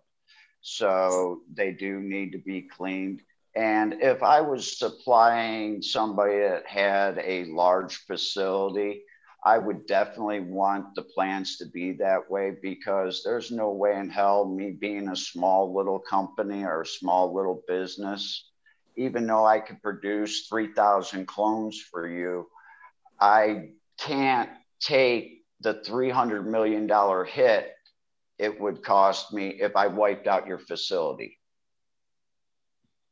because of having a pathogen in one of my clones or a disease that was easily transferred and destroyed your whole operation. I, I don't want to be uh, reliable for that, that's for sure. And I have some stuff that uh, I've been holding on to for 20 years that needs to be reworked because uh, it's starting to lose weight now, I've been told. Uh, the Lemon G out of Ohio, I have the genetics for that. I was hoping you would talk about this strain.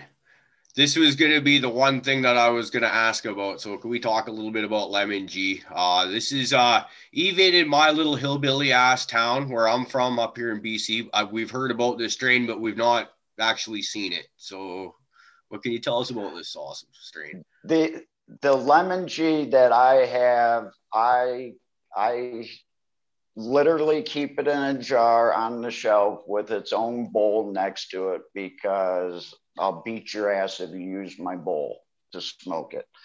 You can smoke all you want of it. It's up there in its own little jar, its own little pipe right next to it. Break your heart. But to me, it's like going to grandma's house and being a kid and grabbing that can of lemon pledge and spraying it in your mouth at least for me, that's what I get. There's that wax coating over your teeth almost. And it's like, man, lemon pledge. I can't stand it, but uh, it's a wonderful plant. Uh, there's mixed reviews on exactly what it was. even if there was any G13 in it. Uh, supposedly it was crossed with G13. I think it's just a skunk pheno, in my honest opinion. And if they did cross G13 into it, then I don't see that because I get huge buds off of it. I mean, we're talking baseball size bat buds.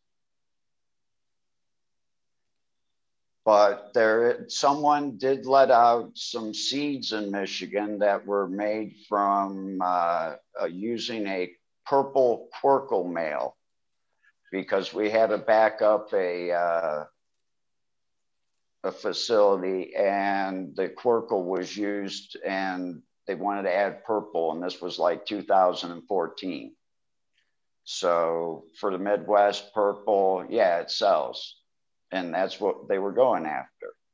And they only made f1s and the f1s were let out and some of the michigan bro grows have gotten some of them and i think they got some of the phenos. There's eight different phenos in there and when I get back to Michigan, that's going to be number one that I do is take that Querkle that I have, that purple plant, and cross it back into that and make F2s.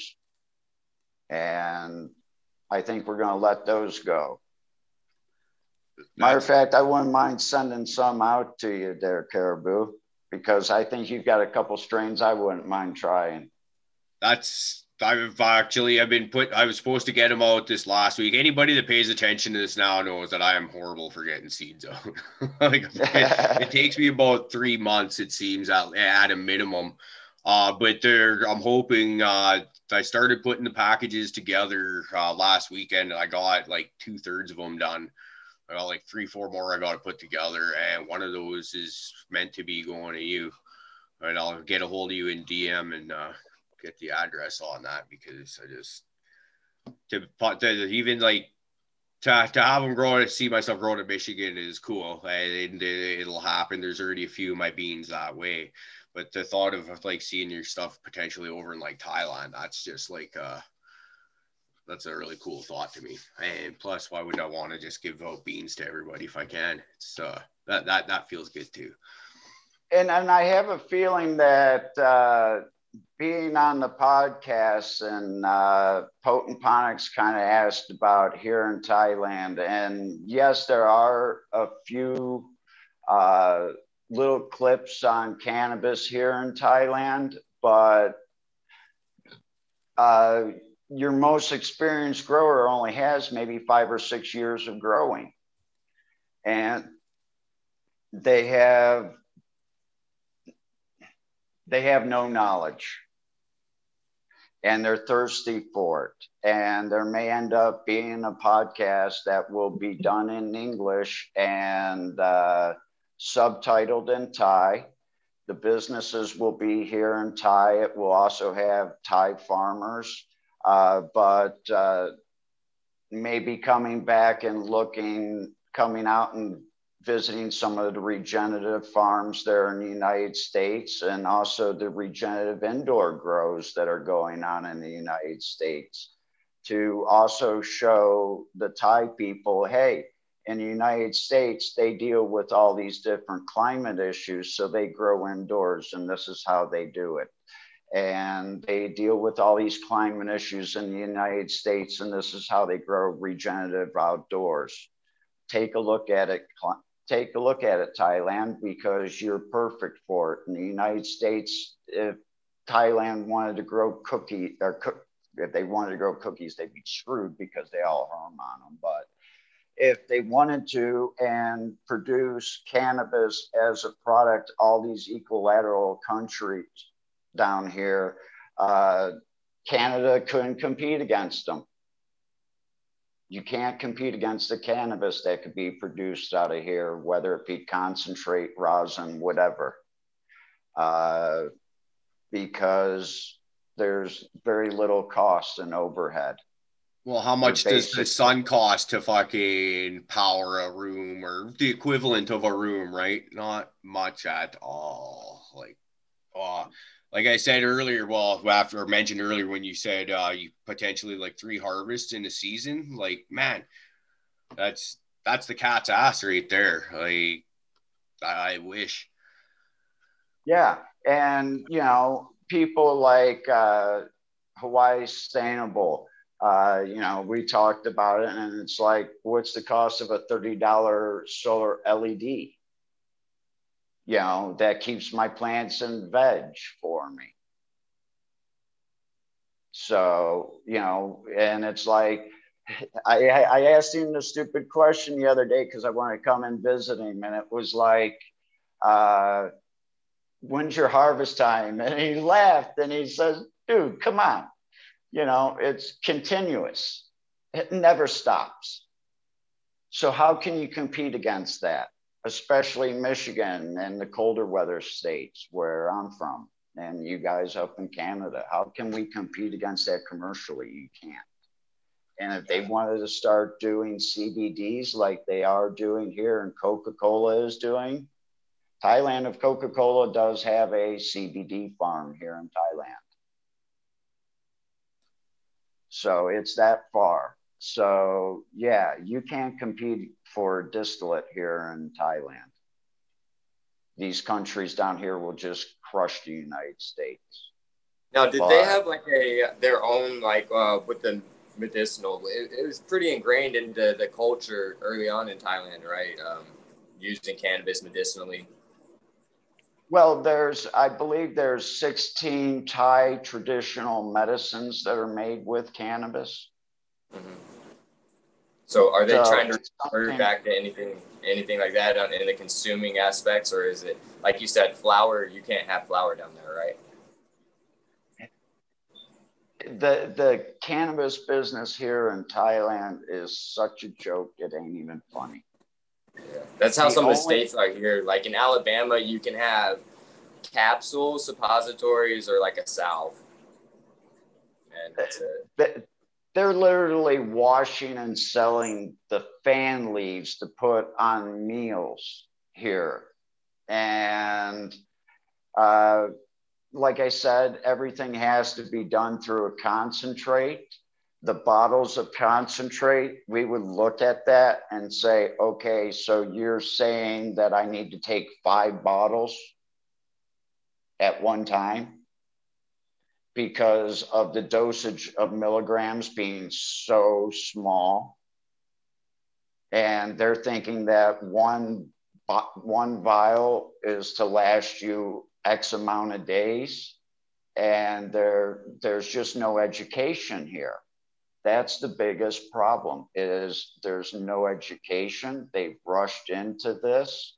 Uh, it was a great idea for the government to give it to the Thai people. And I praise them on that. And if you want to grow CBDs, it all gets sold to the government. The government handles everything. And it handles through three other people's hands. So those three people make money in the government. But uh, as far as anything else, there's no real type of movement like we have in the United States. Uh, because of the plain fact of it is, is, you know, being here in Thailand, you just don't go out and protest every day. Because if not, a lot of people would disappear every day.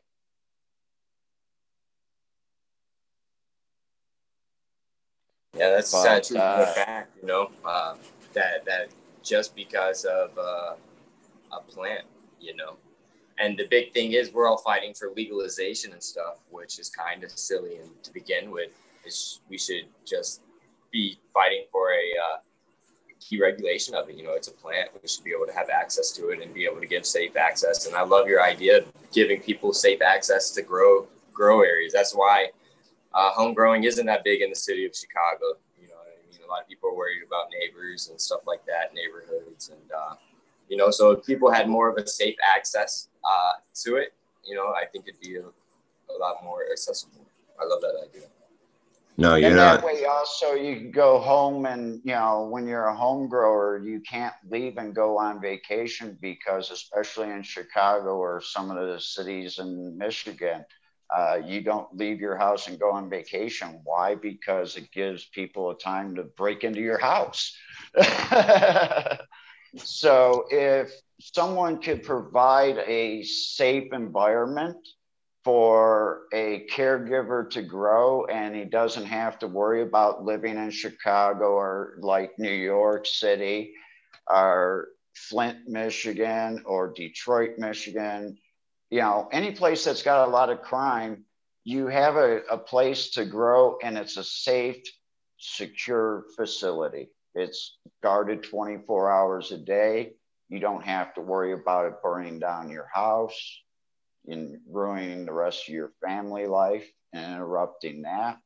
You don't have to interrupt it by someone breaking in because they need money, so they're going to steal your cannabis. Oh, wow, you're in flowering. I'm just going to shoot you because I can't spend the time in jail. So, yeah, it would be great for someone out there to go ahead and start doing that.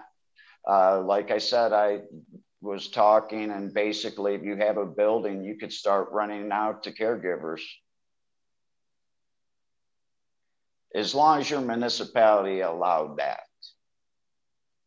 Yeah, we. Uh, I, am not sure if that's allowed in Canada. I, I thought though, in Caribou, maybe I, you may know a little bit about this, but up on uh, Highway 97 north of 100 Mile, um, I thought that they were to, they were supposed to be building some type of facility. And I got the impression that it was going to be uh, like mini, like a, almost like a, looked like a mini storage. And uh, people could go there with their license to grow for uh, recreational uh, plants. And uh, they, I recall what you're talking about, but I thought it was only going to be like I thought it was meant for companies. Um, and there's only like I, I I could be wrong on this, Rick. I I do I didn't pay a lot of attention. I just remember um like my my my thoughts on it was I thought it was something like six or a dozen companies or something like that, so that they could have their micro growers or whatever um okay. for product. And our mayor and a couple other people in city councils had their hands in that. And these are the same motherfuckers that denied us for having um, dispensaries in this town for the first almost two years of legalization because they didn't have their fucking hands in it.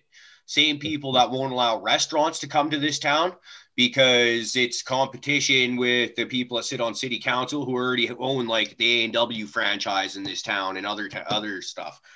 So that's yeah, fucking. Yeah. I was so fucking glad when I got that, sucker that voted down. I would love a chance to go work at a micro grow op in this area, but when our politicians, our local politicians, are shooting the shit down when it benefits the town and tax dollars that the municipality could be taking in, and then only to vote in and actually go and try and push forward stuff when it's their palms getting greased. Fuck you, motherfuckers. That's my rant for the day. How's everybody doing?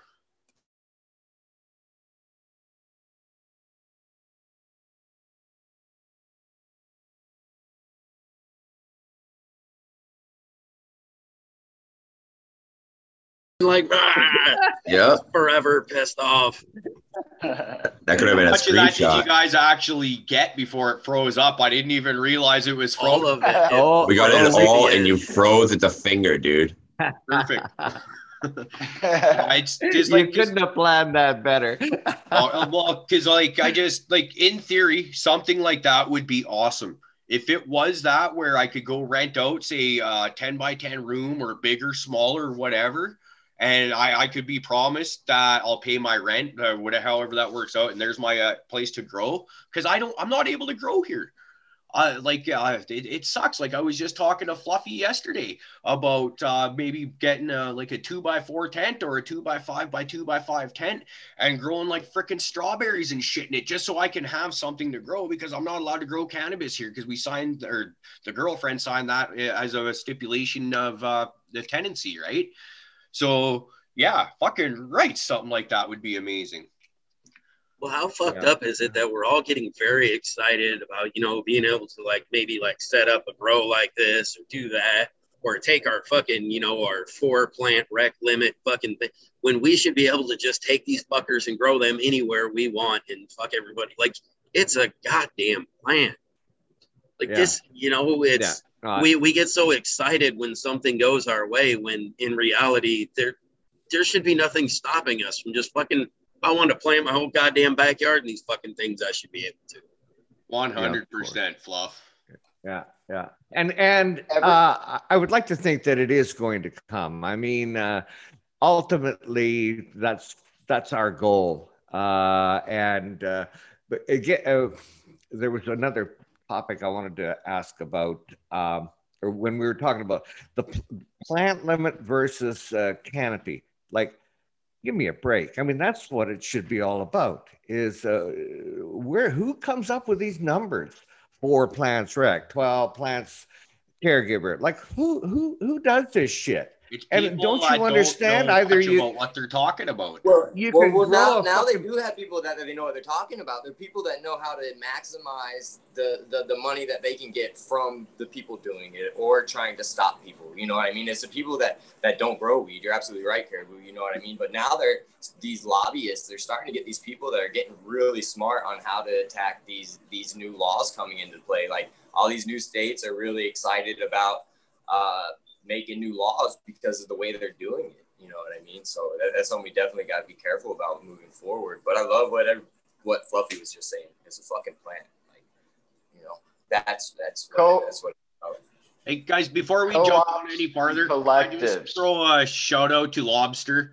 We forgot to mention his name uh, when we are doing the Patreon shout outs. Lobster, that's my bad, brother. I uh, didn't convert or send a message to uh, Uncle Rick. Um, I- I'm a cunt. Sorry. I love you. And especially and especially No. after that kick ass song that he wrote us too. And I'm gonna fucking cunt him up like that. eh? Sorry, Don't Lobster. worry, Ca- don't worry, Caribou. I got your back. Uh, you know, But yeah, love thanks you, buddy. For uh, bringing you. that up to our attention because that could. Well, hey, look back there behind 40 acres right there, and it says it all. oh, that explains a lot. Okay. oh shoot. Prophet, Yeah. you were going to ask me a question there. Um, yeah, it's probably one I we should just leave alone. Uh, It, it, it had nothing to do with cannabis. I don't want you to be stuck in it. I, All right. I wanted the to answer is going to be yes. He does want your panties, Prophet. Uh, we all know. Cool. All right. Never mind. You already asked it for me. And there was, in fact, a um, prophet's mom was here sighting in Thailand. no, but I'm sure we can find a bathroom wall to put it on somewhere. That would be amazing, dude. That would be cool. If- if- if they open up the bars again, fuck. We're at two and a half months already of no music again. You guys were all locked up back there in the States, and I was sitting at the bar listening to live music going, yeah, fuck yeah. I'm jealous. I've been saying it a lot lately. Uh, like I can't fucking wait for live music to come back. Cause now, and especially because it's mostly down in the states or in Europe where I'm seeing this stuff get booked. But there's some really good concerts coming up. Like I just saw one with um, it's like fucking Knotfest this year. It's like Slipknot, Megadeth. I think they got like Trivium, Trivium, Lamb of God. Like fuck me, man. That's going to be a Another really, uh, just about the same lineup, uh, but without uh, Slipknot on it. Uh, that was going to be doing another one. Like, uh, fuck me, it's but we're getting close. No, we're yeah, not. the Grateful Dead are playing on my birthday. Well, That's gonna be like the fifth show they've ever, the Dead ever played on my birthday for sure. I'd be worth checking out for sure. Absolutely. Are you going to be there? yes, I will. Wow. Where is that going to be?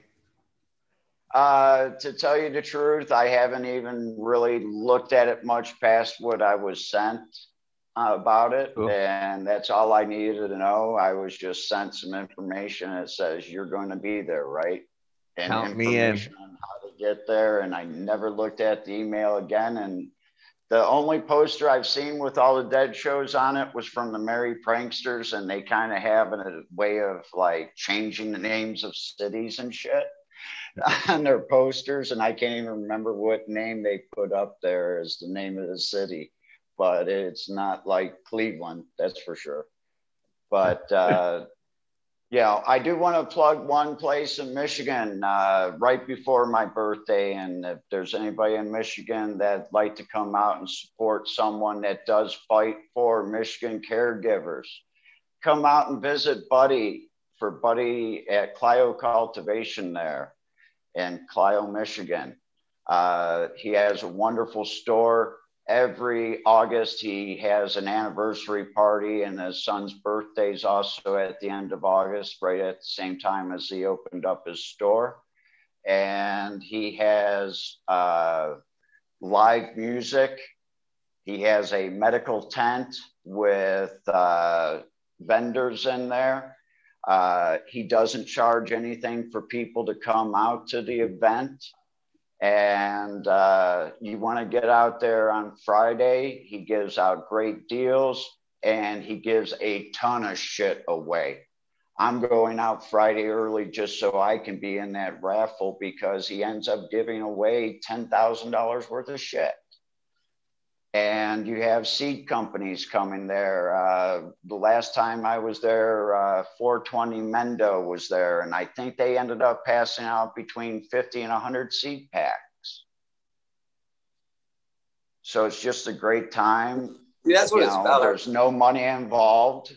You come out and you have a bunch of vendors, and you can buy your needs there, whether it be t-shirts, food, clones, flour, concentrate, medibles, everything.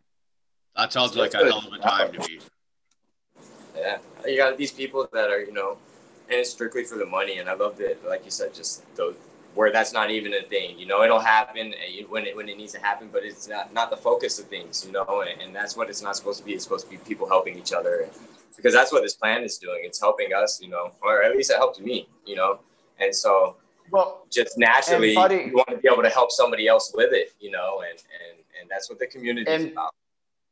and helping buddy is something we all should do because he take you know his store's running and it's running fine with the staff he has he was able to leave the store and go to flushing when they were uh, having their meetings there and he would show up and you can see his posts on instagram and facebook uh, him going and talking with them and getting them to reword a lot of what they were going to be putting into the law.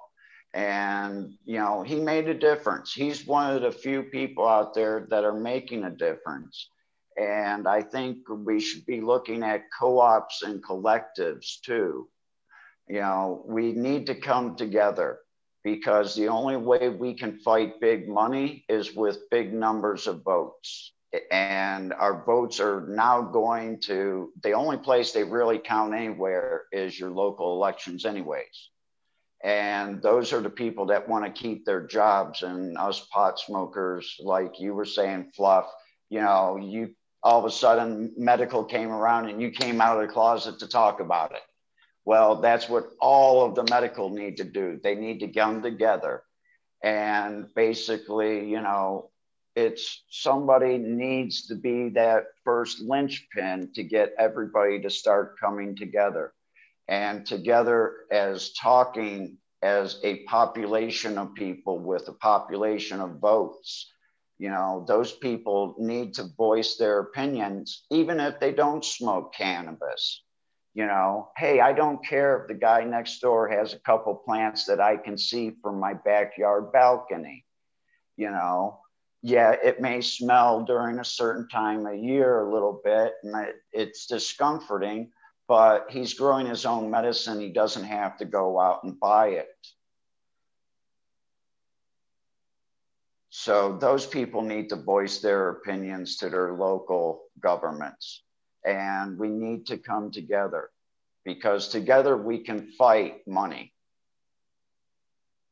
Yeah, you know, uh, for me, you know, when you say that too, it kind of drives me nuts that you the only thing that somebody can really argue about is the smell of a cannabis plant. You know, when it's flowering, you know, your neighbor might get a little pissed off, but you know, uh, no one argues when the farmer fucking spreads shit in his fucking field and it smells up a 30 mile radius for fucking weeks. You know, no, no one that does no one cares if that inconveniences anybody. So or a yeah, big industry like, or a big Yeah. fucking industry pouring fucking shit into the air. Curaleaf Oh, is yeah. us here. Curaleaf has I mean- a, a big uh, grow out here, and they, they do a, a lot of indoor and outdoor. So as they set up these uh, the the caterpillars, they don't have a permanent filtration at the moment until the buildings are being built, and the whole freaking neighborhood started complaining about the smell, saying that they can't even let their kids outside. But meanwhile, there's freaking helicopter. There's uh those flyby planes that that spray fucking fertilizer on all the cornfields and shit and all this other monocrop crap they don't complain about. They don't they're they're blind to it, you know. Society is that's how it's ignorance, man. They, they just don't know. And I mean, there's uh, there is a difference. I mean, if you're a if you're a big grow up and you got fucking hundreds and hundreds of plants and you're just venting that shit right in the air, yeah, that's annoying. Like you should do your part to fix that to be a good neighbor. That's just the fact of the matter, you know. But you know, one plant, you know, a couple plants isn't gonna fucking destroy a whole neighborhood and make it so unbearable that people are, you know, they can't deal with it. You know, it's not the same. You know, that's not the same thing.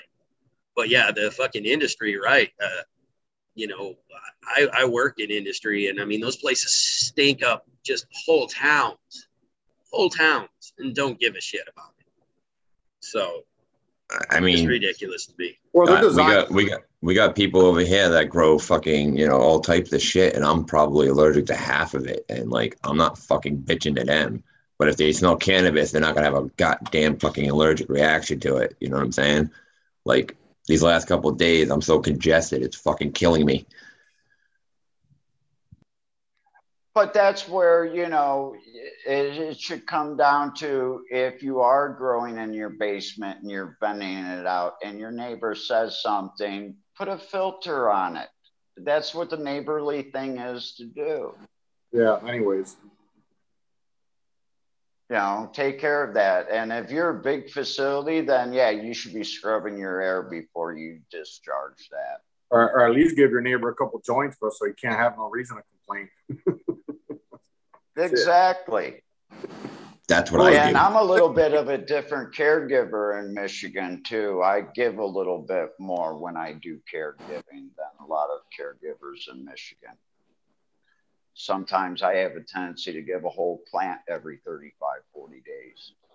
Yeah. And you have to trim it, not me. How Hey, much man, more? I'd be I'd be all about just flowering shit out and handing it off to somebody and be like, "Here's your meds." It's your mids. The best mids in town.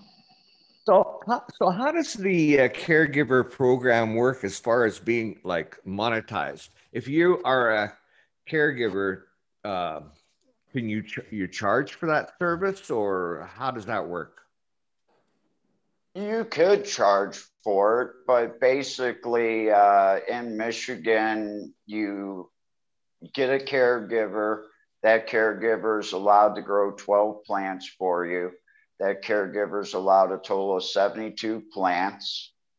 And uh, the caregiver doesn't have to be actually licensed uh, medical patient himself either. They could just be a caregiver. They don't have to smoke cannabis uh, and become Yeah. a caregiver in Michigan. Yeah. Uh, so they're allowed to grow 72 plants. The, the shitty thing is, is you get back to the numbers and the recreational numbers are your possession of cannabis is a lot more than medical. It's where you get screwed again. But uh, you're allowed to grow 12 plants per patient. And in Michigan, basically, from what I understand, other people give is between one and two ounces per month, and then a discounted price on if you needed more. or they would take and they would give you X amount of grams per oil. Uh, if you're someone like me and you have a medical patient that needs 30 grams of oil a month, that's what they get. If the patient needs 60 grams of oil a month, that's what they get. You know, if a patient needs oil for fighting cancer, uh, and I'm their caregiver, I give them exactly what they need to get by, no less. If anything, I give them more because I'm yeah. still from that old school where, you know, yeah, I should have been making tons of money and had a huge ass bank account, but I don't because I do stuff like this. I take care of people. You know, you talk about, hey, I don't have any money. Well, you need medicine. It doesn't matter. I have extra medicine, so I don't make extra money. But you know what? You work on cars, and when you feel good, my car may be broken down. So, guess what? I may call you up and say, Hey, I ain't got no money for car repair. And I need to get medicine out to patients, or I need to get clones out to people. I need to go take a look at gardens. And that person's going to be there to fix my car for me. That's yep. what cannabis does. You take yep. care of one another. Karma. That's how it works. Absolutely. It's a great community. Amazing. Money's nice. Money can buy you a lot of things, but true happiness, it can't. No. I, I found that the more, like, everything I've given out and asked nothing in return has come back to me tenfold without even asking. So it, it just works that way in this community. Yeah. Yeah. Uh, and hopefully, even in life, uh, the um, the concept of giving and receiving, giving without expecting anything in return, it's going to come back to you. It's just uh, just how it works. Uh, I, um, uh, I, I, I, I just a quick story. Uh, I was at, well, I don't know if it was a low point of my life, but it was a challenging part of my life, and I was delivering food for a a Greek restaurant and I'd park at the back and uh, I jumped out of the car and Buddy said, listen, man, I'm, you know, I, I need a couple of bucks for uh, uh, gas or I forget what the exactly what it was. And I really couldn't afford it, but I don't know. I thought, ah, I'll give it to him. So I went in the, uh, went in the restaurant and the owner's wife was there. And I said, yeah, I just gave a couple of bucks to a guy in the back, back there. And, and she said to me, she said, you give with one hand and you take with the other. And it really struck it really struck me. And and kind of a neat concept. You give with one hand and you take with the other. And it's a balance i guess. I don't know. But uh, so my my uh, rick uh, uncle rick's zen moment okay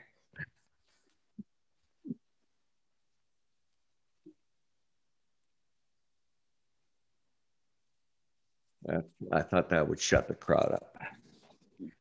So sitting in Thailand, I'm still smoking uh, some Gorilla Glue from Michigan, uh, some wedding cake, and some. Uh, I did find some little bit of Afghani mango from Southern Ohio still. So, do you come across chocolate Thai? I'm just curious. I had to ask and all the time I've been here and all the time I've looked for it, I can't find it. It's someplace in Isan, which is the uh, northeast part of Thailand, out towards Cambodia and Laos. I've been told it's there, but I haven't been able to find the chocolate yet. Every other flavor underneath the rainbow, basically. And yes, there are no CBDs that grow between the zero and 20th parallels. So we have to bring those in. And if we want to do it from seed, it's going to take three years to get them in the seed with the Thai strains here. But just like the United States, uh, they opened it up for uh, commercial use of uh, fabric and hemp and fibers and things like that. And like the United States, there's no processing plants. And without processing plants, why even have hemp being legal?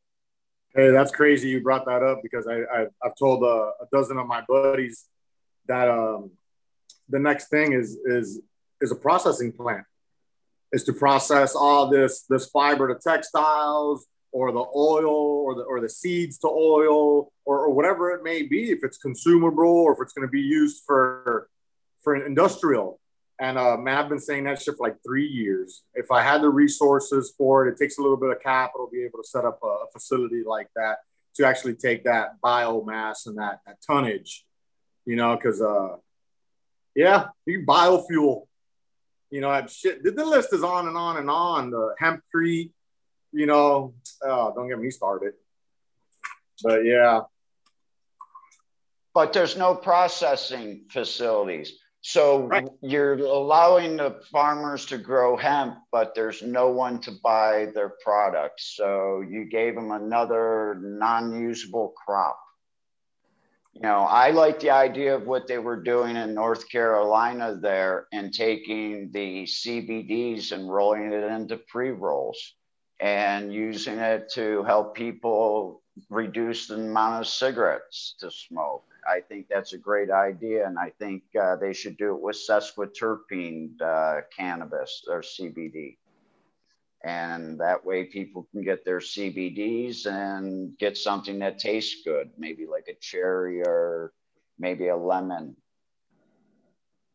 I've seen the excuse me the C, the smokable CBD change in the last couple years, and it changes pretty fast. It's um there's a lot of indoor um, CBD being made now to, to, to smoke, so the the cost of it rises because you know you're bringing that shit inside, and, and once you bring it inside, the, the expense for it is, is isn't the same as a uh, keeping an outside plant, but the quality is there. So there's double sides to it. You know, it, it gets costly now to provide a, a smokable, good quality CBD. Um, you know, it, it's like about forty dollars uh, an eighth or a quarter or something like that retail. You know, so you can be processing that out in the field. Yeah, but nobody nobody wants to go to a store and look at a jar of uh, indoor CBD and then look at a jar of outdoor CBD and choose the outdoor.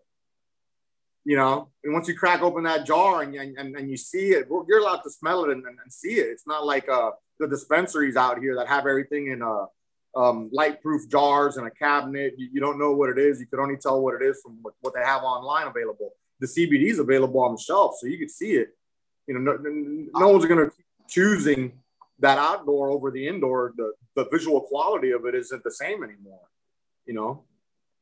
Basically, you're not buying my product uh, through a jar. You're buying it in a pre roll and you base that pre-roll on how it smokes. If it smokes good and it has that sesquiterpene and you're able to have that flavor from the first hit to the end, 100%. Then that's all that matters and your product's going to sell no matter what it is and people are never going to see it in a jar. No, you're you're 100% right and we sell a lot more pre-rolls than the flower itself for that matter, because people could just, oh man, the packaging or the pricing or, or, or whatever, and there's nothing really to look at quality wise because it's all rolled up and it looks the same from the exterior. And yeah, once that smoke smokes, then I, I could tell the difference. We do have brands at the shop that sell out three times faster than the other ones do. 100%. Yeah. I, uh, d- during my accident, I still have six plates and 62 screws left in my face. So my sinuses and my taste buds are all basically gone. I'm a cause and effect person, so I'm a ba- I'm a really good person for this, and I'm a really good person to sit down and help people out with their medical issues, because all the other things really don't matter to me because I don't get that unless it's assessed a sesquiterpene cannabis strain. And that's one thing that if I do have a nursery, that will be the main focus point is all the strains that I will carry will try to be sesquiterpenes because that's the only one I could really taste. Yeah. Or yeah, smell. a lot of artificial terpenes being um, added to all these products out here. Maybe not artificial in the sense, um, but they're, they're not cannabis derived terpenes. They're um, like food flavoring uh, derived terpenes and shit like that. But that's the big thing here in Asia is the terpenes and the cannabis terpenes. They think they can add the ter- cannabis terpenes to everything and sell it. They, they think it's the United States here and the cannabis culture is not that big. It's not as advanced as the United States. Uh, I, I, I laugh at it when they try to compare Thailand to the size of basically Colorado. There's 70 million people here, and they think they can make as much money as Colorado does off of cannabis in Thailand.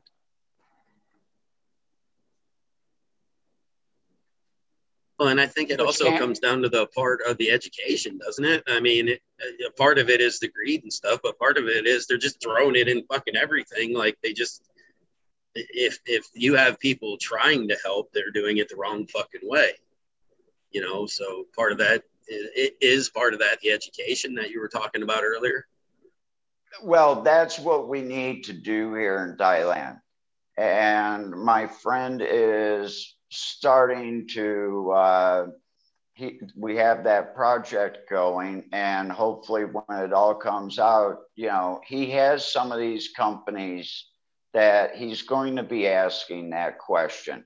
You're putting the cannabis in it, but why? All you're doing is adding a cannabis terpene to it or you're adding CBD to it. But right now, all it is is basically, uh, well, it has some cannabis leaf in the tea bag.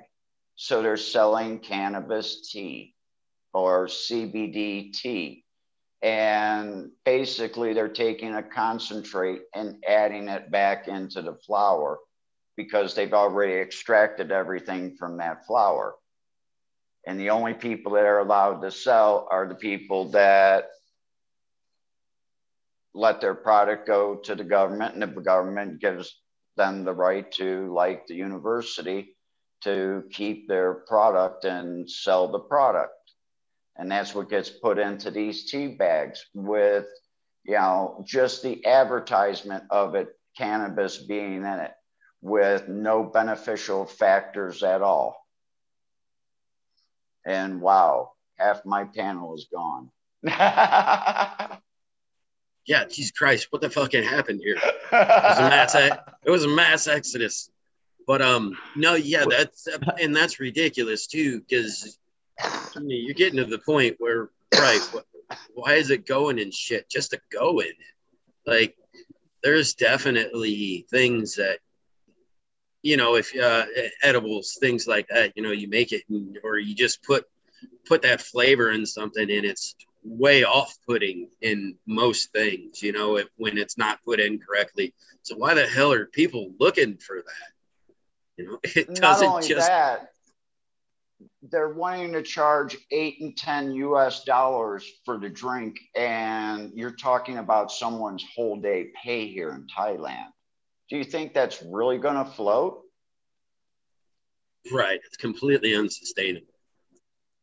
You know, you're a lot of Thai people only make three to five thousand, nine thousand baht, three hundred dollars a month. You know, they can't afford an eight to ten dollar drink. But they think that it can happen here in Asia, and it's just not going to. It's not the United States. Well, even And, even you here, even here in the United States, it's kind of set up that way. You know, it's set up to where the people who need it can't afford it.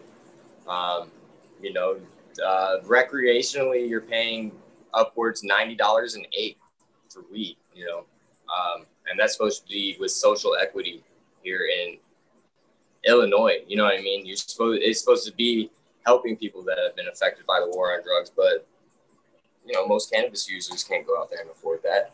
You know, even with medical card, you're spending sixty dollars a day. You know, these are and what it, it, it the way they just have it set up is, is just pretty wild. You know, and, and it shows what the true motives are, and that's why I'm excited to try to get out to somewhere like Michigan or a more progressive state. You know what I mean, and really help help a movement and, and a cause that's already got a little bit of momentum and stuff like that moving. Um, well, you're in you're in Illinois. Why don't you try to do something there in Illinois? You're allowed to home grow, yes. Yeah, yeah. Uh, and anything under what is it, six inches is not considered inches. a plant. Five inches. Yeah, yeah. You were talking about that whole cloning thing, and a bunch of light bulbs went off. So. Cheers. you know that that's a way for someone to help the community, and you know what's what's a better way than handing out you know six, eight, ten inch clones for twenty bucks. You know, or hey, listen, I'm a new grower. Oh, you're a new grower and you need 12 clones. Well, instead of 20 bucks, say, you know, hey, hundred bucks yeah, I'm always out here preaching for people to get their their medical card, even if they don't want to go use it at the dispensary, just for the fact that they can legally grow their own medicine. I'm I'm constantly preaching that out here and uh, always trying to get people uh, started up on their own and stuff. The more people that grow their own medicine, the more states that can keep that home grow. And that's what we can't let go is the home grow.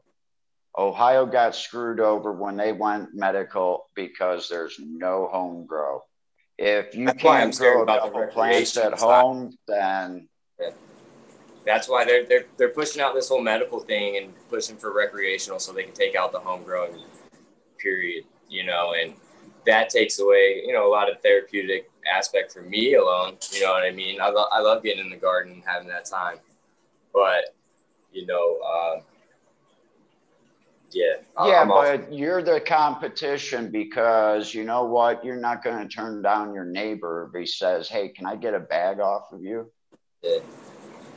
You know, no. and you say, that's, that's "Well, I they, That's what they don't gas. want. They, they want you to have to go pay ninety dollars for an eight. You know. And, uh, exactly. Well, and, then, and then and then what do they do? They come in and they ruin it. I mean, you you just look at like once the people who are set up to take over this industry, your Marlboro, your Camel, and all that, and you you start looking what they did to the fields of tobacco and shit they spray on it, and what they've fucking bullied into being okay to be on that plant for consumption. Well, look at Delta 8. It's just going to be the same goddamn thing. Look at what they did so, with Delta 8. They, they've taken keep, perfectly good CBD flower that they were able to grow and legally sell and you can't even find good CBD flower anywhere around here because they spray it all with this Delta 8 stuff, and and, and the, now they got a Delta 10, they got Delta Zero. All you got to do is manipulate it any type of way, and that's all because of the war on drugs, really, you know, and, and the, the way they got it set up. And well, that's yeah, that's flat out what it is. It's it's because it's because they've you know made this whole thing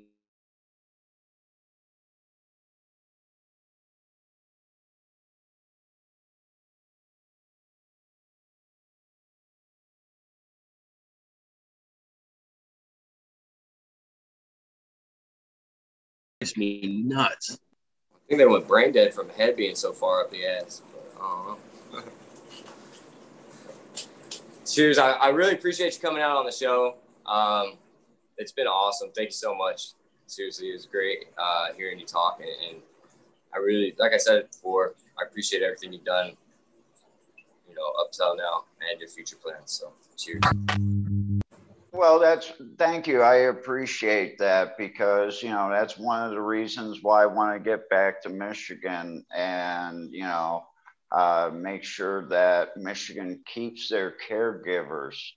Uh, you know, I I joined NORML to make cannabis legal.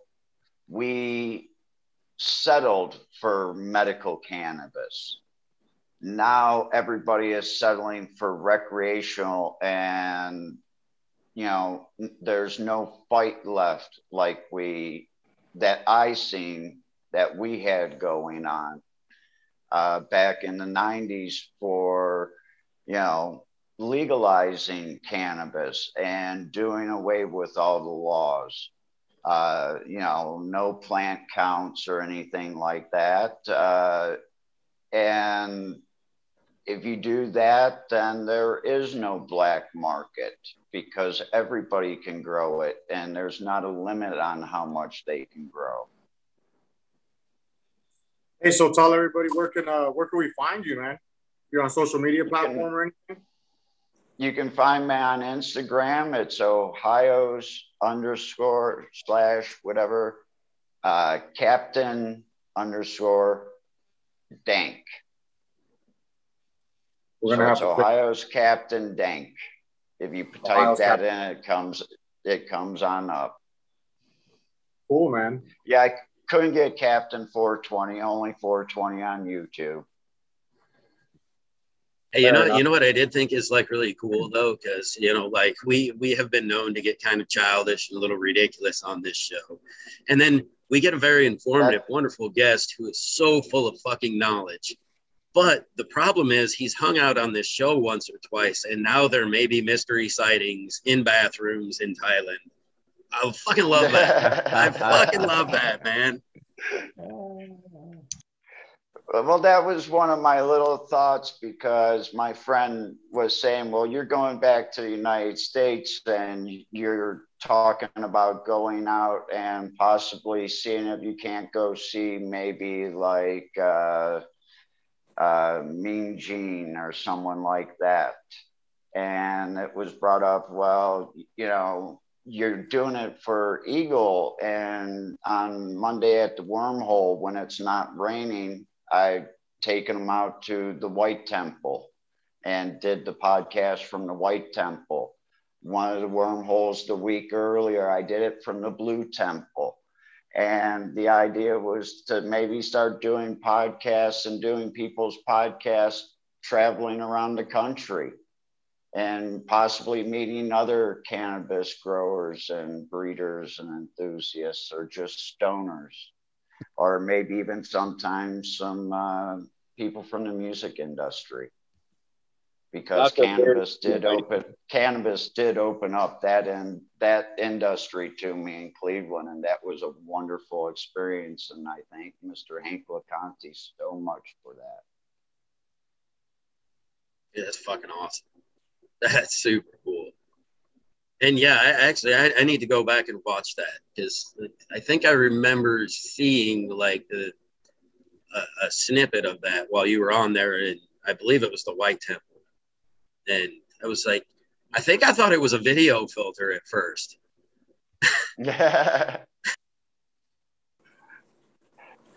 yeah that that's it's a beautiful uh it's beautiful place i i don't get to pro- post any uh, cannabis pictures but uh, i do get to post a lot of rain pictures and i post that for everybody back there at home uh, ohio doesn't need the rain but a lot of the rest of the country needs the rain so i post this because it is rainy season and i'm wishing it to come to you. And these are my sunrises in the morning. Uh, I am new to Instagram, so the sideways pictures they look really nice sideways. Sorry if you have to turn your monitor that way, but uh, I am new to Instagram. Uh, I haven't quite figured out how to do posting quite that well yet. I need uh, that uh, boomer course. you know but uh, when i went to high school there was only one computer class so come on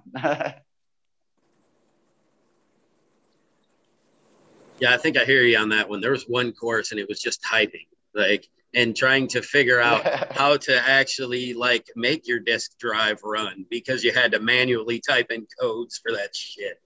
Uh, yeah, yeah, that was the that was the kind of computer education we had.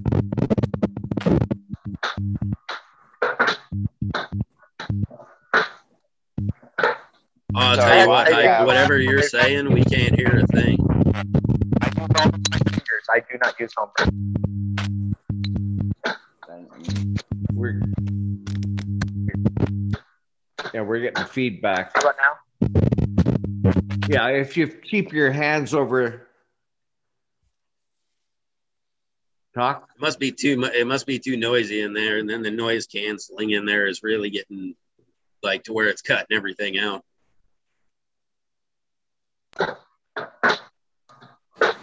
Negative. No, How's that? if you mute your, Ah. if you mute yourself and you don't say anything, perfect. Okay, take those uh, take those uh, things off from around your neck there. I think that's the problem. Uh, this is my techie. Uh, this is my techie side coming up. Oh, hype! We're gonna we're gonna have to freaking Photoshop Rick's face. Oh on. shit. Rick's Rick's gonna start fucking giving out tech advice. Everybody, get out your notepads. We're gonna have to make How's gotta get his own sticker. Okay, I think Anybody- we can hear you now, hype.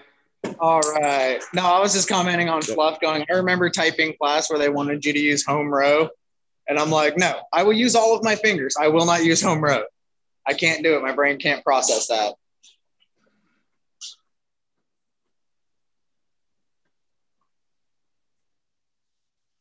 my fingers and hands and brain don't work together anyway. So I'm the type of person that sits there and still uses one thumb to text on his phone or one finger. I can't get two fingers to go at one time in my brain.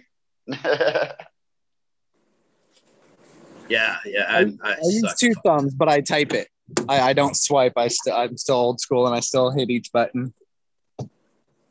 I can't do that. I can't do that swipey swipe stuff. I come up with some words that sound like Johnny trying to do his voice text. Is that what that is when oh he's Oh, my typing in the. Discord and it's just complete nonsense? I thought it was just really high. Well, it is. It is. He's really high, and then he tries to voice chat his phone, and holy shit, he comes up with some real, real good stuff. It's the combination. I've got a problem. I I actually know words that are a lot bigger than what I can spell, and I can't spell four letter words sometimes. So I have a problem. Join the club. and t- and today, you know, you have cultivars instead of strains, and they're the new uh, money that's coming into cannabis is changing the lingo from what we once knew.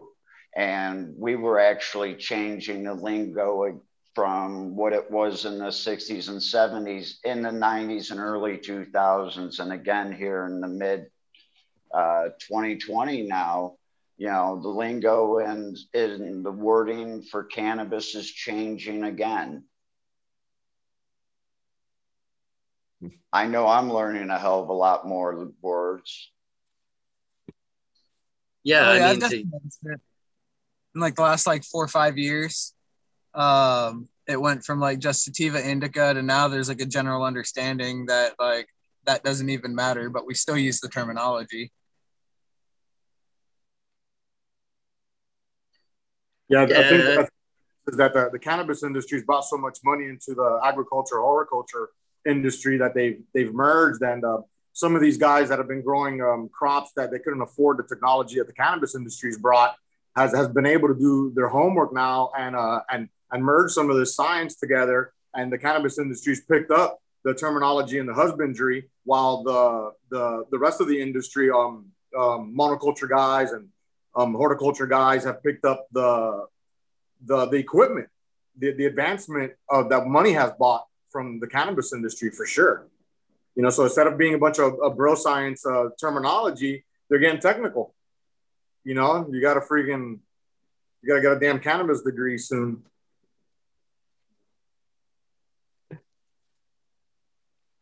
And, and I mean, I guess it's kind of where it was always going to head to, though. I mean, you know, if we wanted it, if we wanted to get it out there and get it to everybody, that's it was going to go that way eventually. You know, it's, but it'll still be the fucking hobby for everybody to tailor their medicine to themselves. Yo, You know? hundred percent. I look. I've always compared it to the day that they legalized. For me, would be um, I could go outside and put a row next to my tomatoes.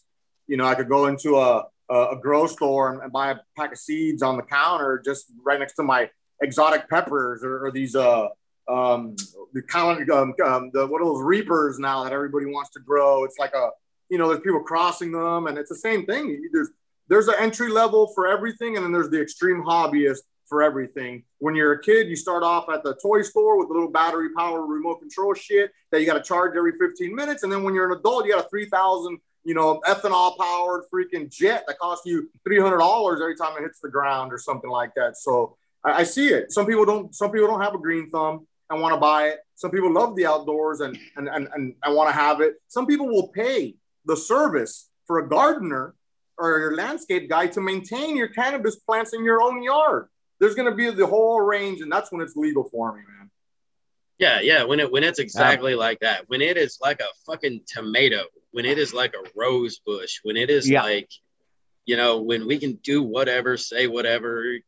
Big business has their horrible fucking boxed up, you know, cannabis reds you know, and there's kid fucking absolute connoisseur level, and then there's going to be your hobby level. I mean, and you know, the hobbyists yeah. are going to be the ones trying to fucking blow the guys who are doing the micro grows out. You know, it's it, it'll all get there, but yeah, man, the, the road to get there is just going to be horrible, and we got to make sure that we keep the motherfuckers who are trying to get it honest and that's you know that's where people like you know captain 420 come in because you know all that work with you know he did for NORML and everything else you know we need to continue on this work while this is going on so we can get to our little fucking promised land out there where it is what it is you know never forget just because they're giving us a little bit here and there don't don't fucking stop the fight can't give that shit up that's the truth because I mean I had to fight for my right to be able to just use cannabis as medicine here on parole. You know what I mean? I had to go to NORML get a lawyer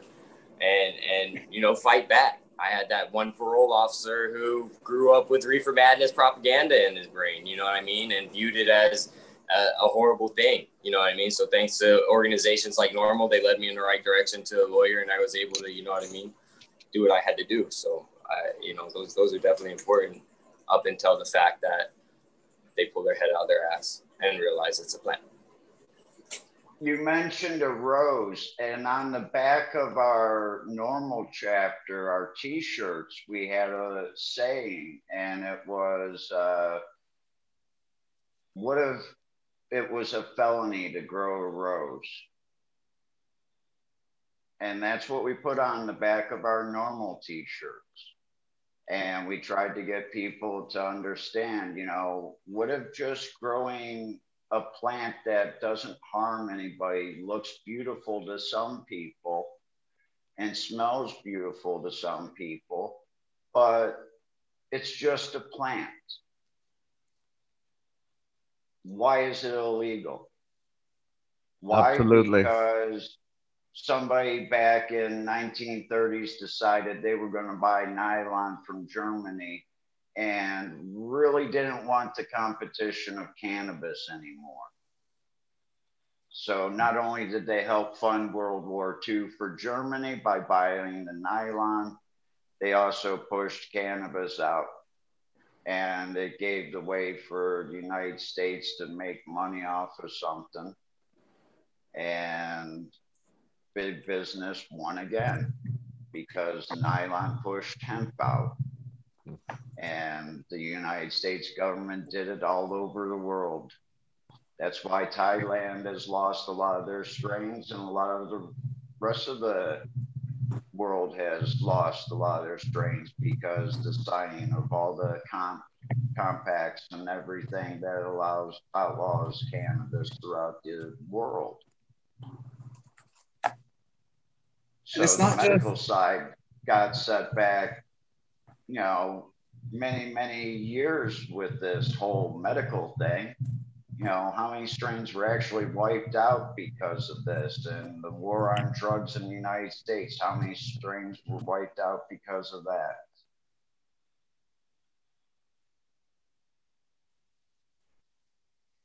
Yeah. I actually read something that when they used to feed the cows hemp, they were actually a lot more healthy and everything else too. And uh, that decreased after the removal of hemp, which transfers into our food. I mean, exactly.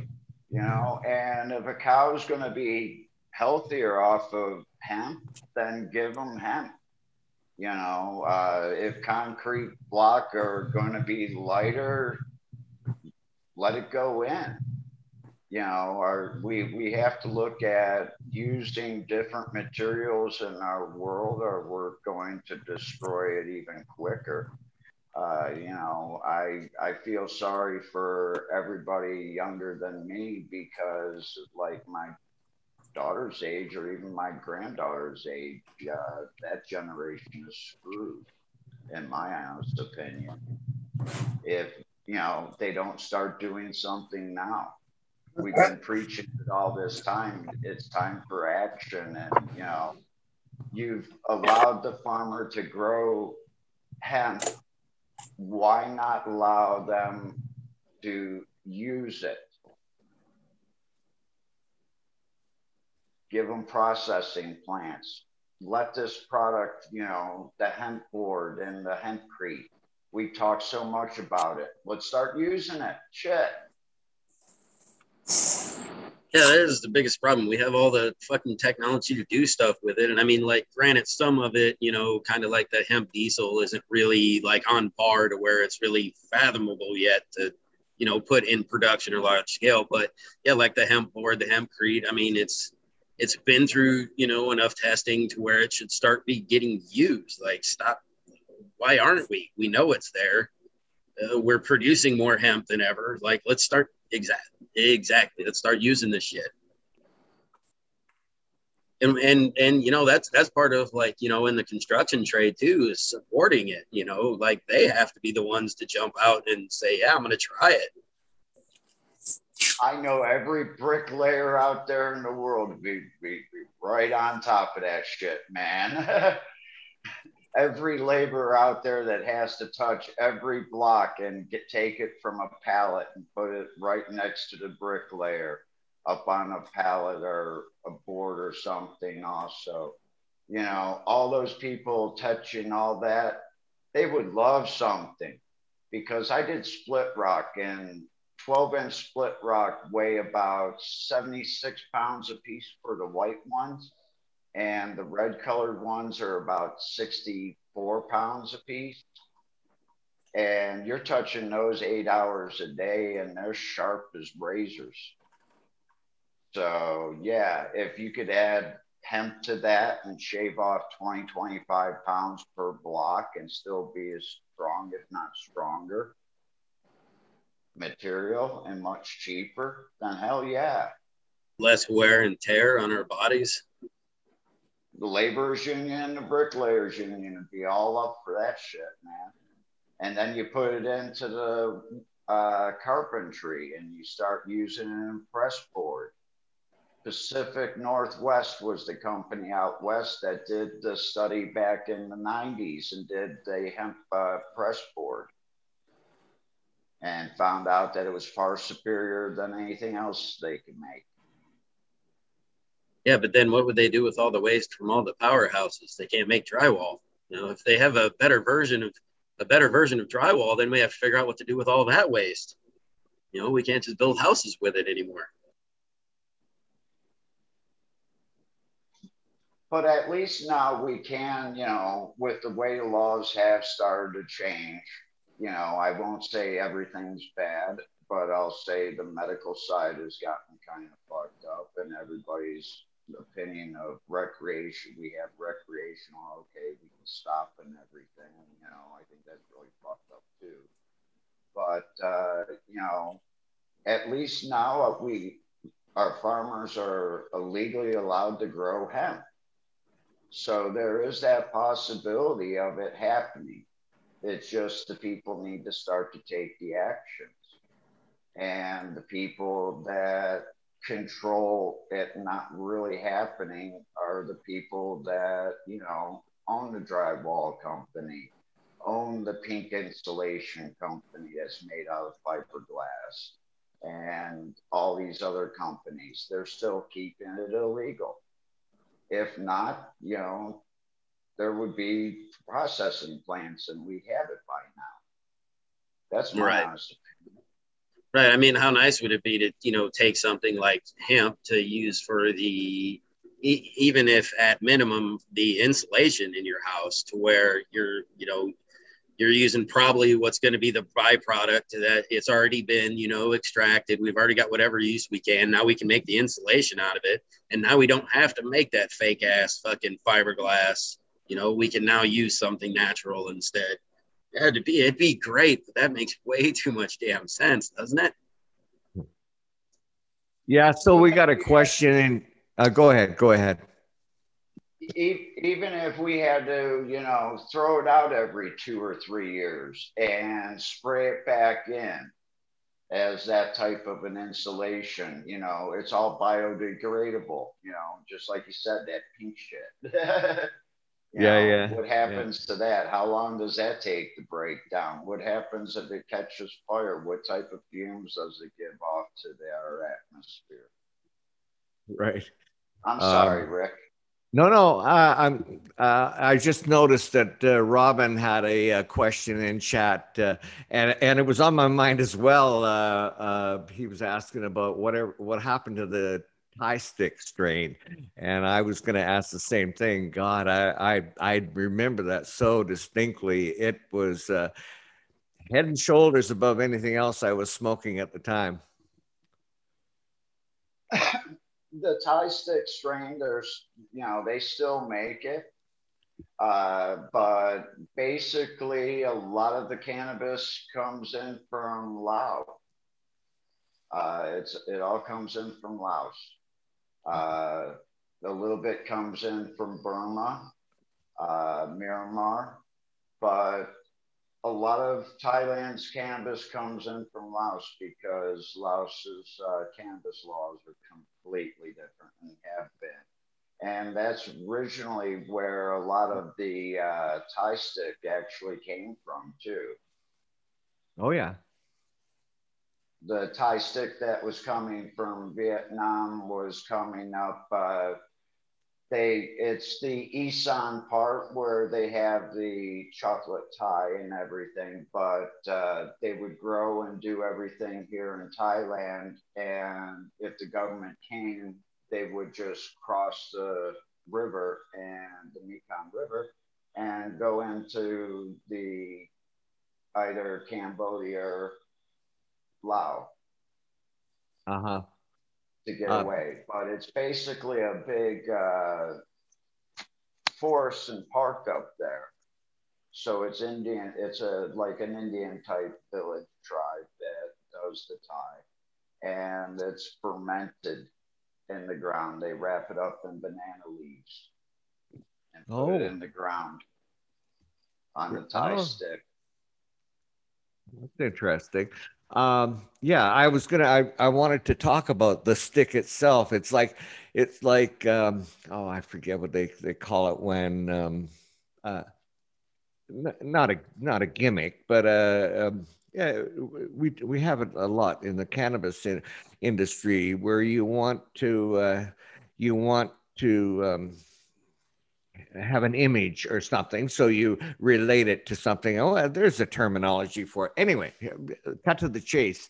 Um, yeah the, the the i mean the product itself was absolutely incredible but along with it you got that little stick and then you got the the the tie wrap around and you know it was really cool.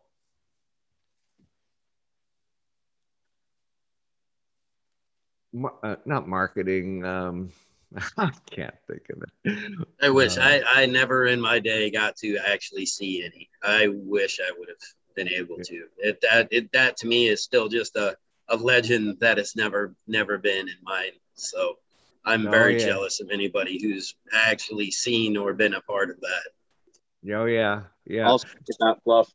There's a lot of those strains that you hear about uh, from like 60s, 70s, 80s that like uh, a young fucker like myself uh, would just love to get his hands on and try out.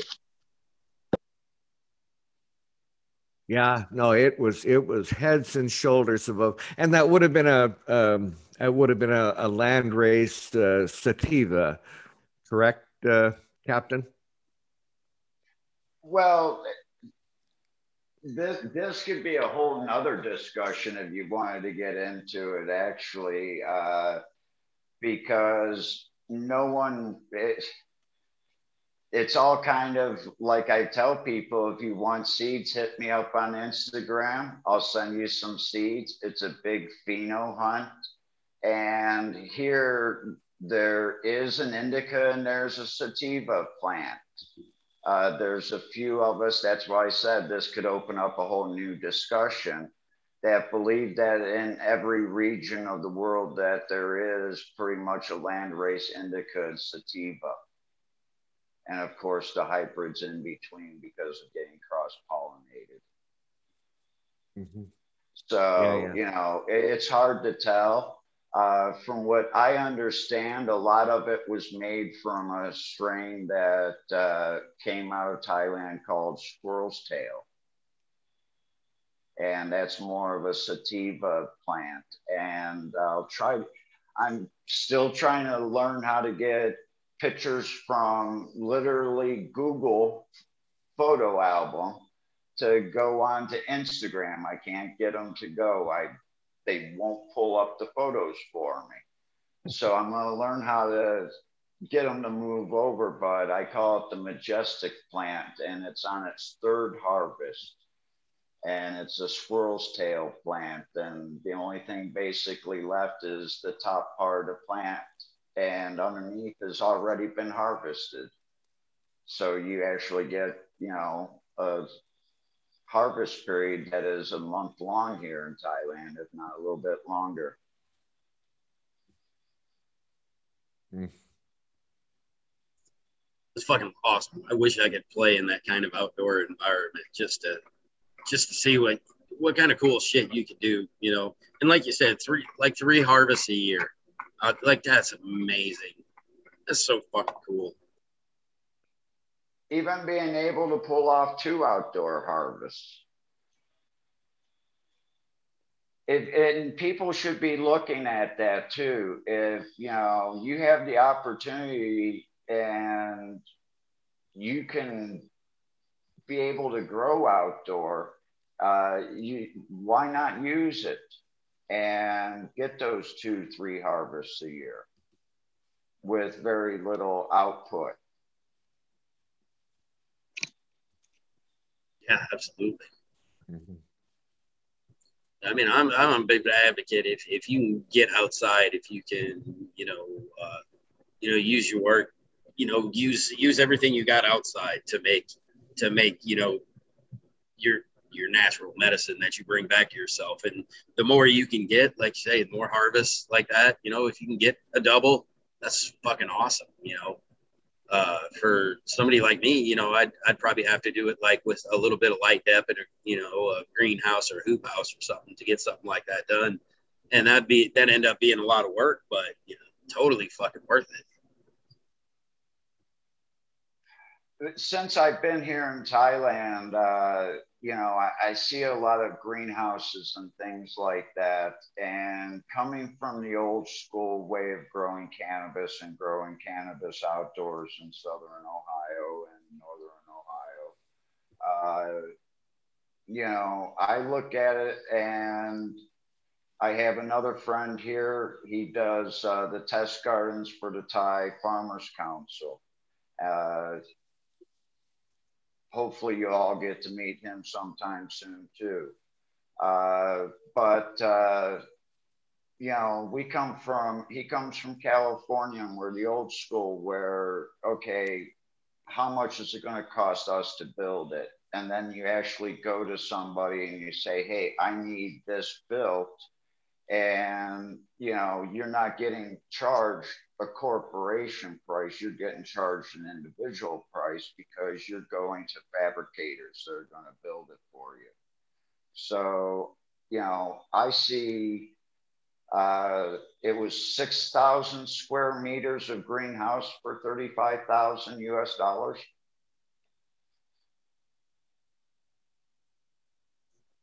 So it's 18,000 square feet of greenhouse for 35,000 US dollars. But you can go to a fabricator here in Thailand and they'll build you the same exact thing for half the price, if not a third of the price. Absolutely. I mean, for what any of that is, you can build it yourself for way freaking cheaper than, you know. And the worst part is once they start marketing, you know, if if you get some, you know, a company that specializes, now you're really screwed. You know, then they really jack the price up on you. But yeah, none of this stuff's oh. hard to make. They're not doing anything that special. But if you have, you know, the area to put up a, a greenhouse, that would be the way to, I would definitely go that way. And, you know, okay, you only have 12 plants. Well, guess what? That whole greenhouse takes up 12 plants. you just make them trees like Mendo style, I guess. And they start a lot of their plants, from what I understand, and like making clones in mid November. Yeah, they're they're planting shit that's bigger than my like finished plants when I have big finished plants. You know, they're just putting them in for the season at that point. God, it's it's Yeah, fun to see. I'm sorry. I, was- I was just gonna say, you know, it, it's fun to see, but I don't think I'd really want to do that. Like, have you ever watched their harvest video where it takes them, you know, like days and days to just chop that plant down? They're crawling all over that son of that just looks like the biggest pain in the ass. Yeah. And, you know, that's where the question comes in. You know, okay, where is the point where you may concentrate and what point is the product going out to the general public or to medical patients? You know, and in my opinion, with all these new types of ways of making concentrate and squishing rosin and resin and every other type of words you can think of, uh, with all the little bottom shit is fucking great. You know, don't have to trim it, don't have to do nothing about it, just cut it off the plant. If it's got crystals on it, leave it. Why? Because it's all going to get washed, it's all going to get ground up, it's all going to get pressed, whatever. And all you have to worry about trimming is the top of the buds.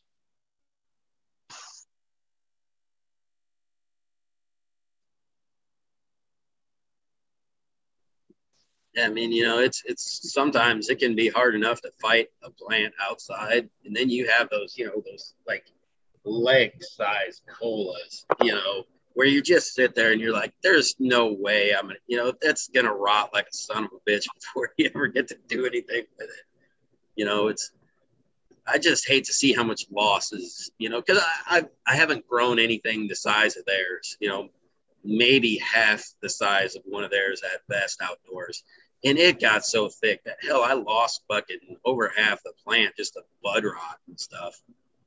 That you know, and I thought I had it under control. You know, I had I had it tarped over so there wasn't you know dew and and and rain falling directly on it and stuff. But you know, it's still just too damn humid outside. You know, can't can't really plug in a fucking fan in the forest. You know. I know a lot of people that right next to their grow, because of the way California is set up and the way that their metric system is set up and the way it goes from seed to sale and through to distribution and everything. Uh, a lot of the farms are literally putting up houses and slow curing their cannabis because of the amount of cannabis that's being grown in can in California. And for the long time that it takes to actually get stuff processed through all their systems. And I think uh, every state should follow like Oklahoma and tell metrics to get out of cannabis because that's one thing that is really you know, keeping me away from doing anything recreational, that's for sure. And thinking about other ways of, besides flowering out a cannabis uh, plant uh, to get away around medic, the cannabis uh, metric system in Michigan. is because I don't want to have to weigh up. You know, I go through the room and I pull off leaves and I have to weigh those up. And, you know, every time I go through the room, you know, that's a pain in the ass. You know, what other, you could do that with tobacco. You clean up the plant, you make the tobacco company write down how much they put, you know, they take off. Shit. It's just Right, trash. that's, that's always been my argument. You know, when they get in the game and they start, you know, going by, you know, when they pay f- to have their rules, right? What are, what are they going to be spraying on these plants, and what is going to be deemed acceptable? You know, when when they get to to do whatever they want to make sure because they're not going to lose fucking crops. You know, they're going to make sure they get their harvest. They're going to make sure it goes out for fucking sale by any means possible. And so, you know, it's just like, you know, the the tobacco the tobacco that we used to smoke back in the day was not as bad as it is, you know, today. You know, now it's so full of fucking chemicals and everything else, just fucking disgusting. And that's exactly what they'll end up doing to the mass produced cannabis that's out there.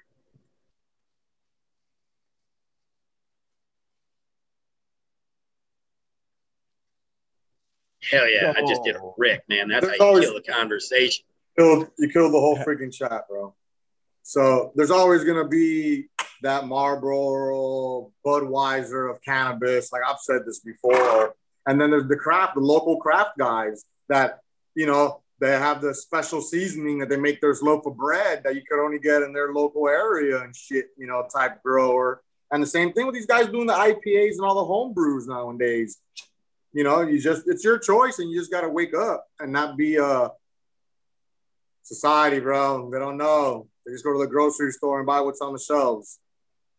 You know, we're we're we're in the industry. We talk about it every day. We're not blind to these things. You know, so it's not like that for everybody. So a lot of it is just uh, education. Yeah, and I mean, It's also environment and ability, and you know, just like with a regular grow. You know, if you don't have the room to grow your own food or do anything like that, you're kind of stuck. You're So if I do end up with this micro license in Michigan, uh, my business will have a cafe where you come in and we sit down and we discuss cannabis with you, especially if you're a first time patient and go through that. Uh, it's also a place where growers can come in and talk. But the education needs to go out about uh, the different type of strains of cannabis and also how they also affect different people different ways. So not everything works for everybody. I'm sorry that'll, to cut you off there, Prophet. I'm sorry. that'll, tie. Oh no, I was done. that'll tie into the that co-op grow facility perfectly. Same people using that facility could use that lounge area and have people from the outside and so forth and so forth. So yeah, no, you're on, you're on the right page. That's for sure. Absolutely. I I uh, I wish you all the best in that endeavor, Captain 420. Um, I'm gonna have to uh, I'm gonna have to uh, start my day here, but I really want to take the opportunity to thank you for meeting you and and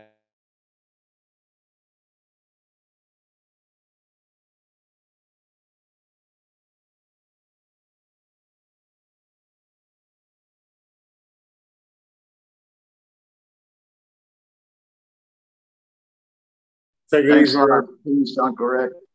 Later, Rick. Great day, Uncle Rick. Yeah, well, I've been we have been here a hot minute. I think I might have fucking run out too. I've been sitting here working the whole time, but I've uh, worked up a fucking appetite. So I'm gonna have to I'm call getting there. myself, join society. I'm just in the background listening to everybody. I'm, I'm just doing my garden work. Captain, I'm gonna reach out to you, man. I, I, I really love that uh, that idea, and I got I got friends and people in uh, in Michigan now in the, the whole co-op thing and uh, caregiver scene. So we'll be in contact. I, I loved your seed idea also. So it was a pleasure having you on the show. We definitely learned a little bit or a lot. At least I did. And uh, pleasure everyone in chat again. Make sure you follow Caribou Heart. Um, I'm I'm getting together another giveaway with Caribou, some AC Infinity stuff. So I'm gonna reach out to them. I didn't know they had that light coming out. So we'll see how, how crazy this little giveaway could get. But stay tuned, guys. It was a pleasure like always. Take it easy. Later, Rods. Peace, four acres. brother. Yeah, man. I just want to say, dude, it's it's been great talking with you, man. You've been a wealth of knowledge, and it's been a fucking awesome conversation. So, uh, you know, my hats off to you. I, I really enjoyed fucking getting to hang out with you this morning. So, cheers, brother, and everybody else, man.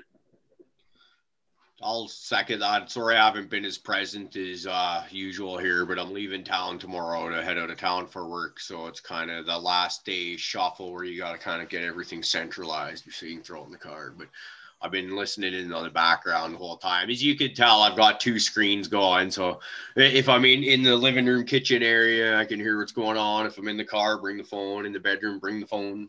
it's been a lot of fun though.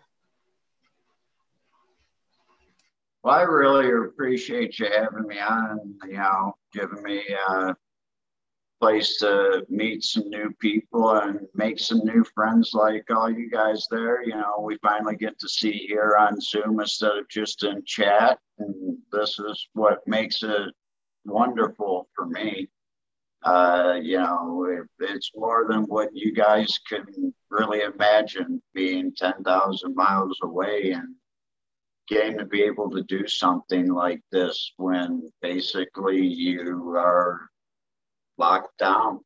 You're basically not traveling anything like state to state. That ain't happening anytime soon. But it, it's a two way street though, man, because like we're just pleased as punch to be talking to somebody that's over in Thailand right now. It's like, like to us, that's the coolest shit right there. It's like, you know, we've had uh Buds of Smoking on. He's from South Africa. Like, it just shows how truly worldwide this is. Uh, the the cannabis movement, cannabis scene, whatever you want to refer to it as, and it's like, and and for the most part, those good people that just want to move it forward for the right reasons, they we all just seem to group together. It's I like I love it, Yeah. and I, I like I, I want to have you back on again where I can maybe on like a Tuesday night or something like that, or when, however, well, when you come back stateside, actually, because then we'll be closer to uh, about the same time. So we should, uh, oh, and my computer froze.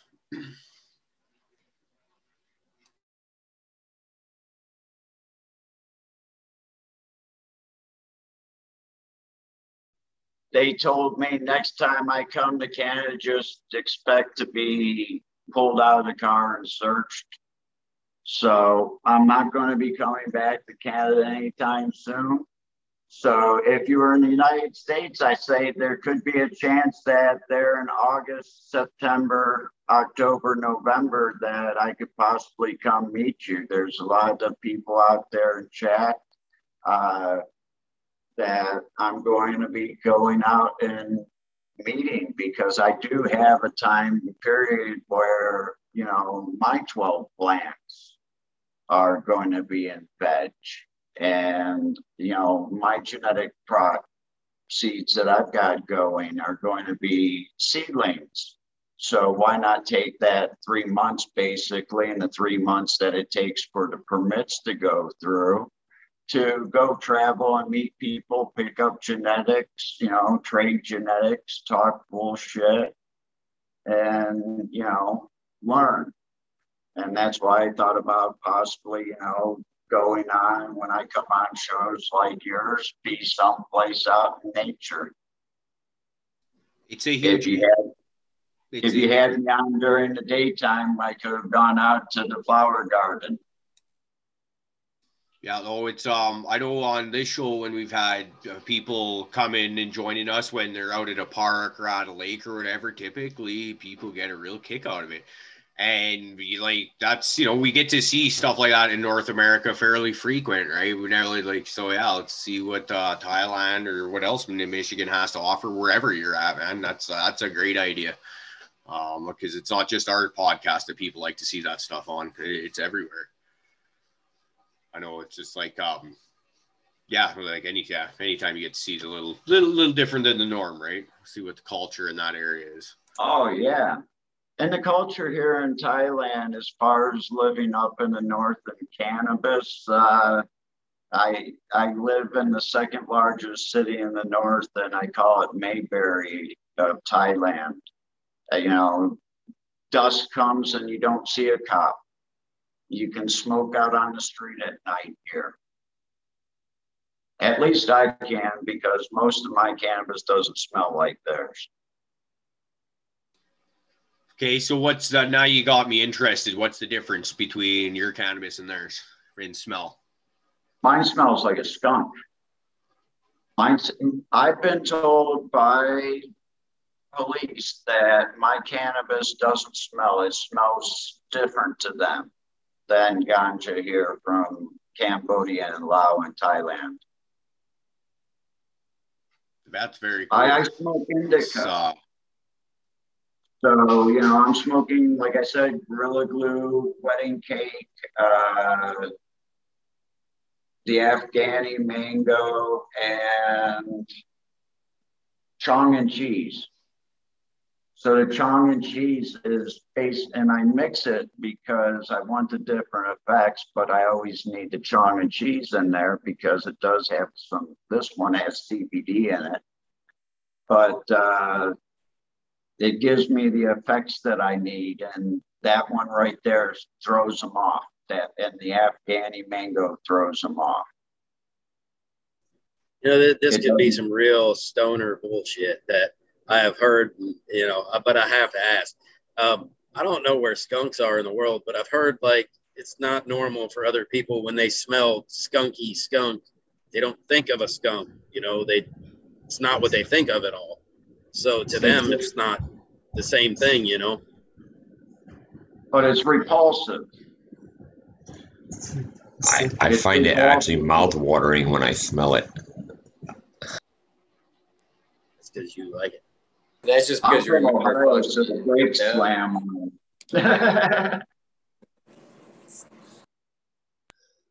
Maybe I smell worse. I don't know. Fluff, you're I on did, mute. I, I do have one shout out, and this is probably one of the most important ones out there. And this is to Abolish at uh, the Michigan Pro Growers Show.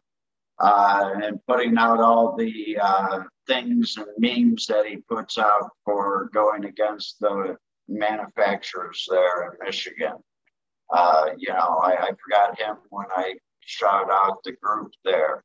And, uh, you know, thanks for sending all those. I greatly appreciate that. And big thumbs up to you, brother. I didn't want to forget you.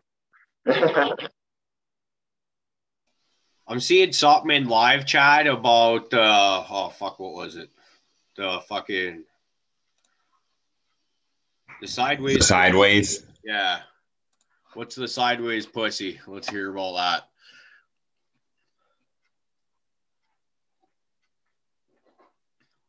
No, I'm not gonna bite on that story. Sideways pussy here. Uh, I don't know anything about that. okay. I, I will tell you that actually, so the, if a girl up here in the north or in Bangkok walks really good in high heels, you kind of have to wonder if she's really a girl. And because some of these lady boys, I mean, oh my! He said God. lady boys. Yes. The lady boys, they, they look better and they can walk in high heels much better than the Thai girls.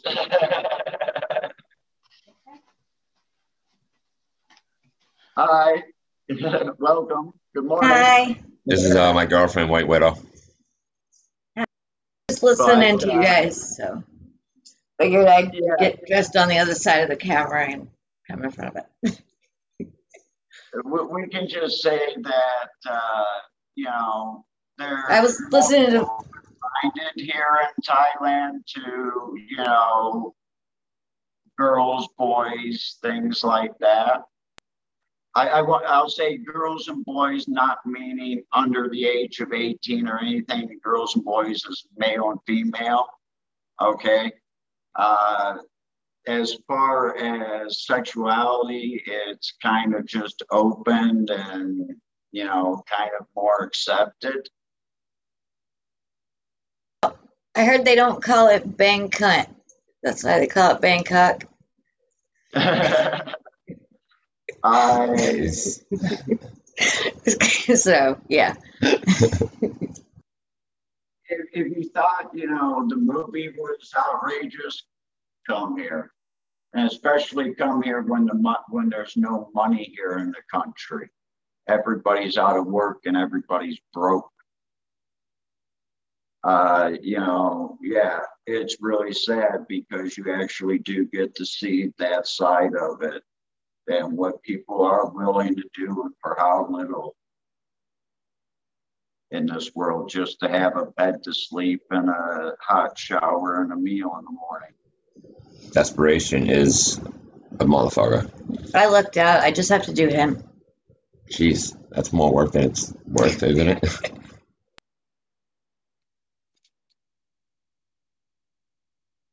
But uh, yeah, it's uh, yeah. You look at that movie, you know, Hangover. Yeah, it's everything's real. Plus, here in all of Asia, uh, the, the sexual. Uh, I I look at uh, the sexual culture here in Asia being more like Europe, more advanced. Uh, you know, we all kind of forget that America is only, you know, a few hundred years old. We're a bunch of prudes compared to Asia, that's for sure. And Europe.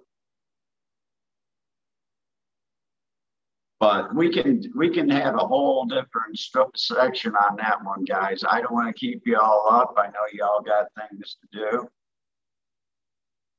I appreciate you giving me a night on the show and getting a chance to meet all you guys and everybody Yeah. out there. I'm gonna watch the show and uh, you know, any of you want to get a hold of me, um, send out seeds in the United States and to Canada. And if you're outside the United States, uh, send me shipping and I'll ship you some Thai seeds. I really don't count them. I just put them in a couple gram bags and send them out. It's a big pheno hunt of 100 to 150k strains. Have fun. You know what? I actually might. That's awesome. It might just, you know, pop like a dozen or so just and see and just wean out the ones that you might not want and have a couple and just dedicate a light to those and see what happens. Uh, that, that sounds like it could be fun. If I was to do them, what I would do is basically pop them from seed, get them to like the second internode, and put them immediately on eight hours. Eight hours. eight hours of light because we found that to get some of them to flower with light dep, it takes eight hours of light. We Wow, have to we have to black them out the rest of the time to get them to flip. So if you give them eight hours of light and basically do it from seed like we used to do sativas, because we didn't want them to get you know really tall. Because if you let these go, you know, you're looking at 15, 18 foot plants. That sounds fun too. And now and now you make me want to get a greenhouse with a wood stove in it so it can handle uh going through till like what that'd be like January or something like that if you tried to do them up here. I'm thinking of hitting a forest over here. we have a better like harvesting season and everything else. I'll just spread them out everywhere. yeah, this could be fun. so yeah, if anybody wants seeds, hit me up. I'll get you out some seeds. but uh, I'm really fucking high too. I got, I Oh, got yeah. super stoned. I guess that's why I got, I got stuck that last dab. But man, pleasure having you, having you talk, uh, all that good stuff, man. I really appreciate it. Appreciate the passion you've had for it, still have for it, and uh, it's awesome having you on here. It looks like I have five percent battery, so I'm gonna jet. But thank you so much, guys. Cheers, everybody. Have a great day.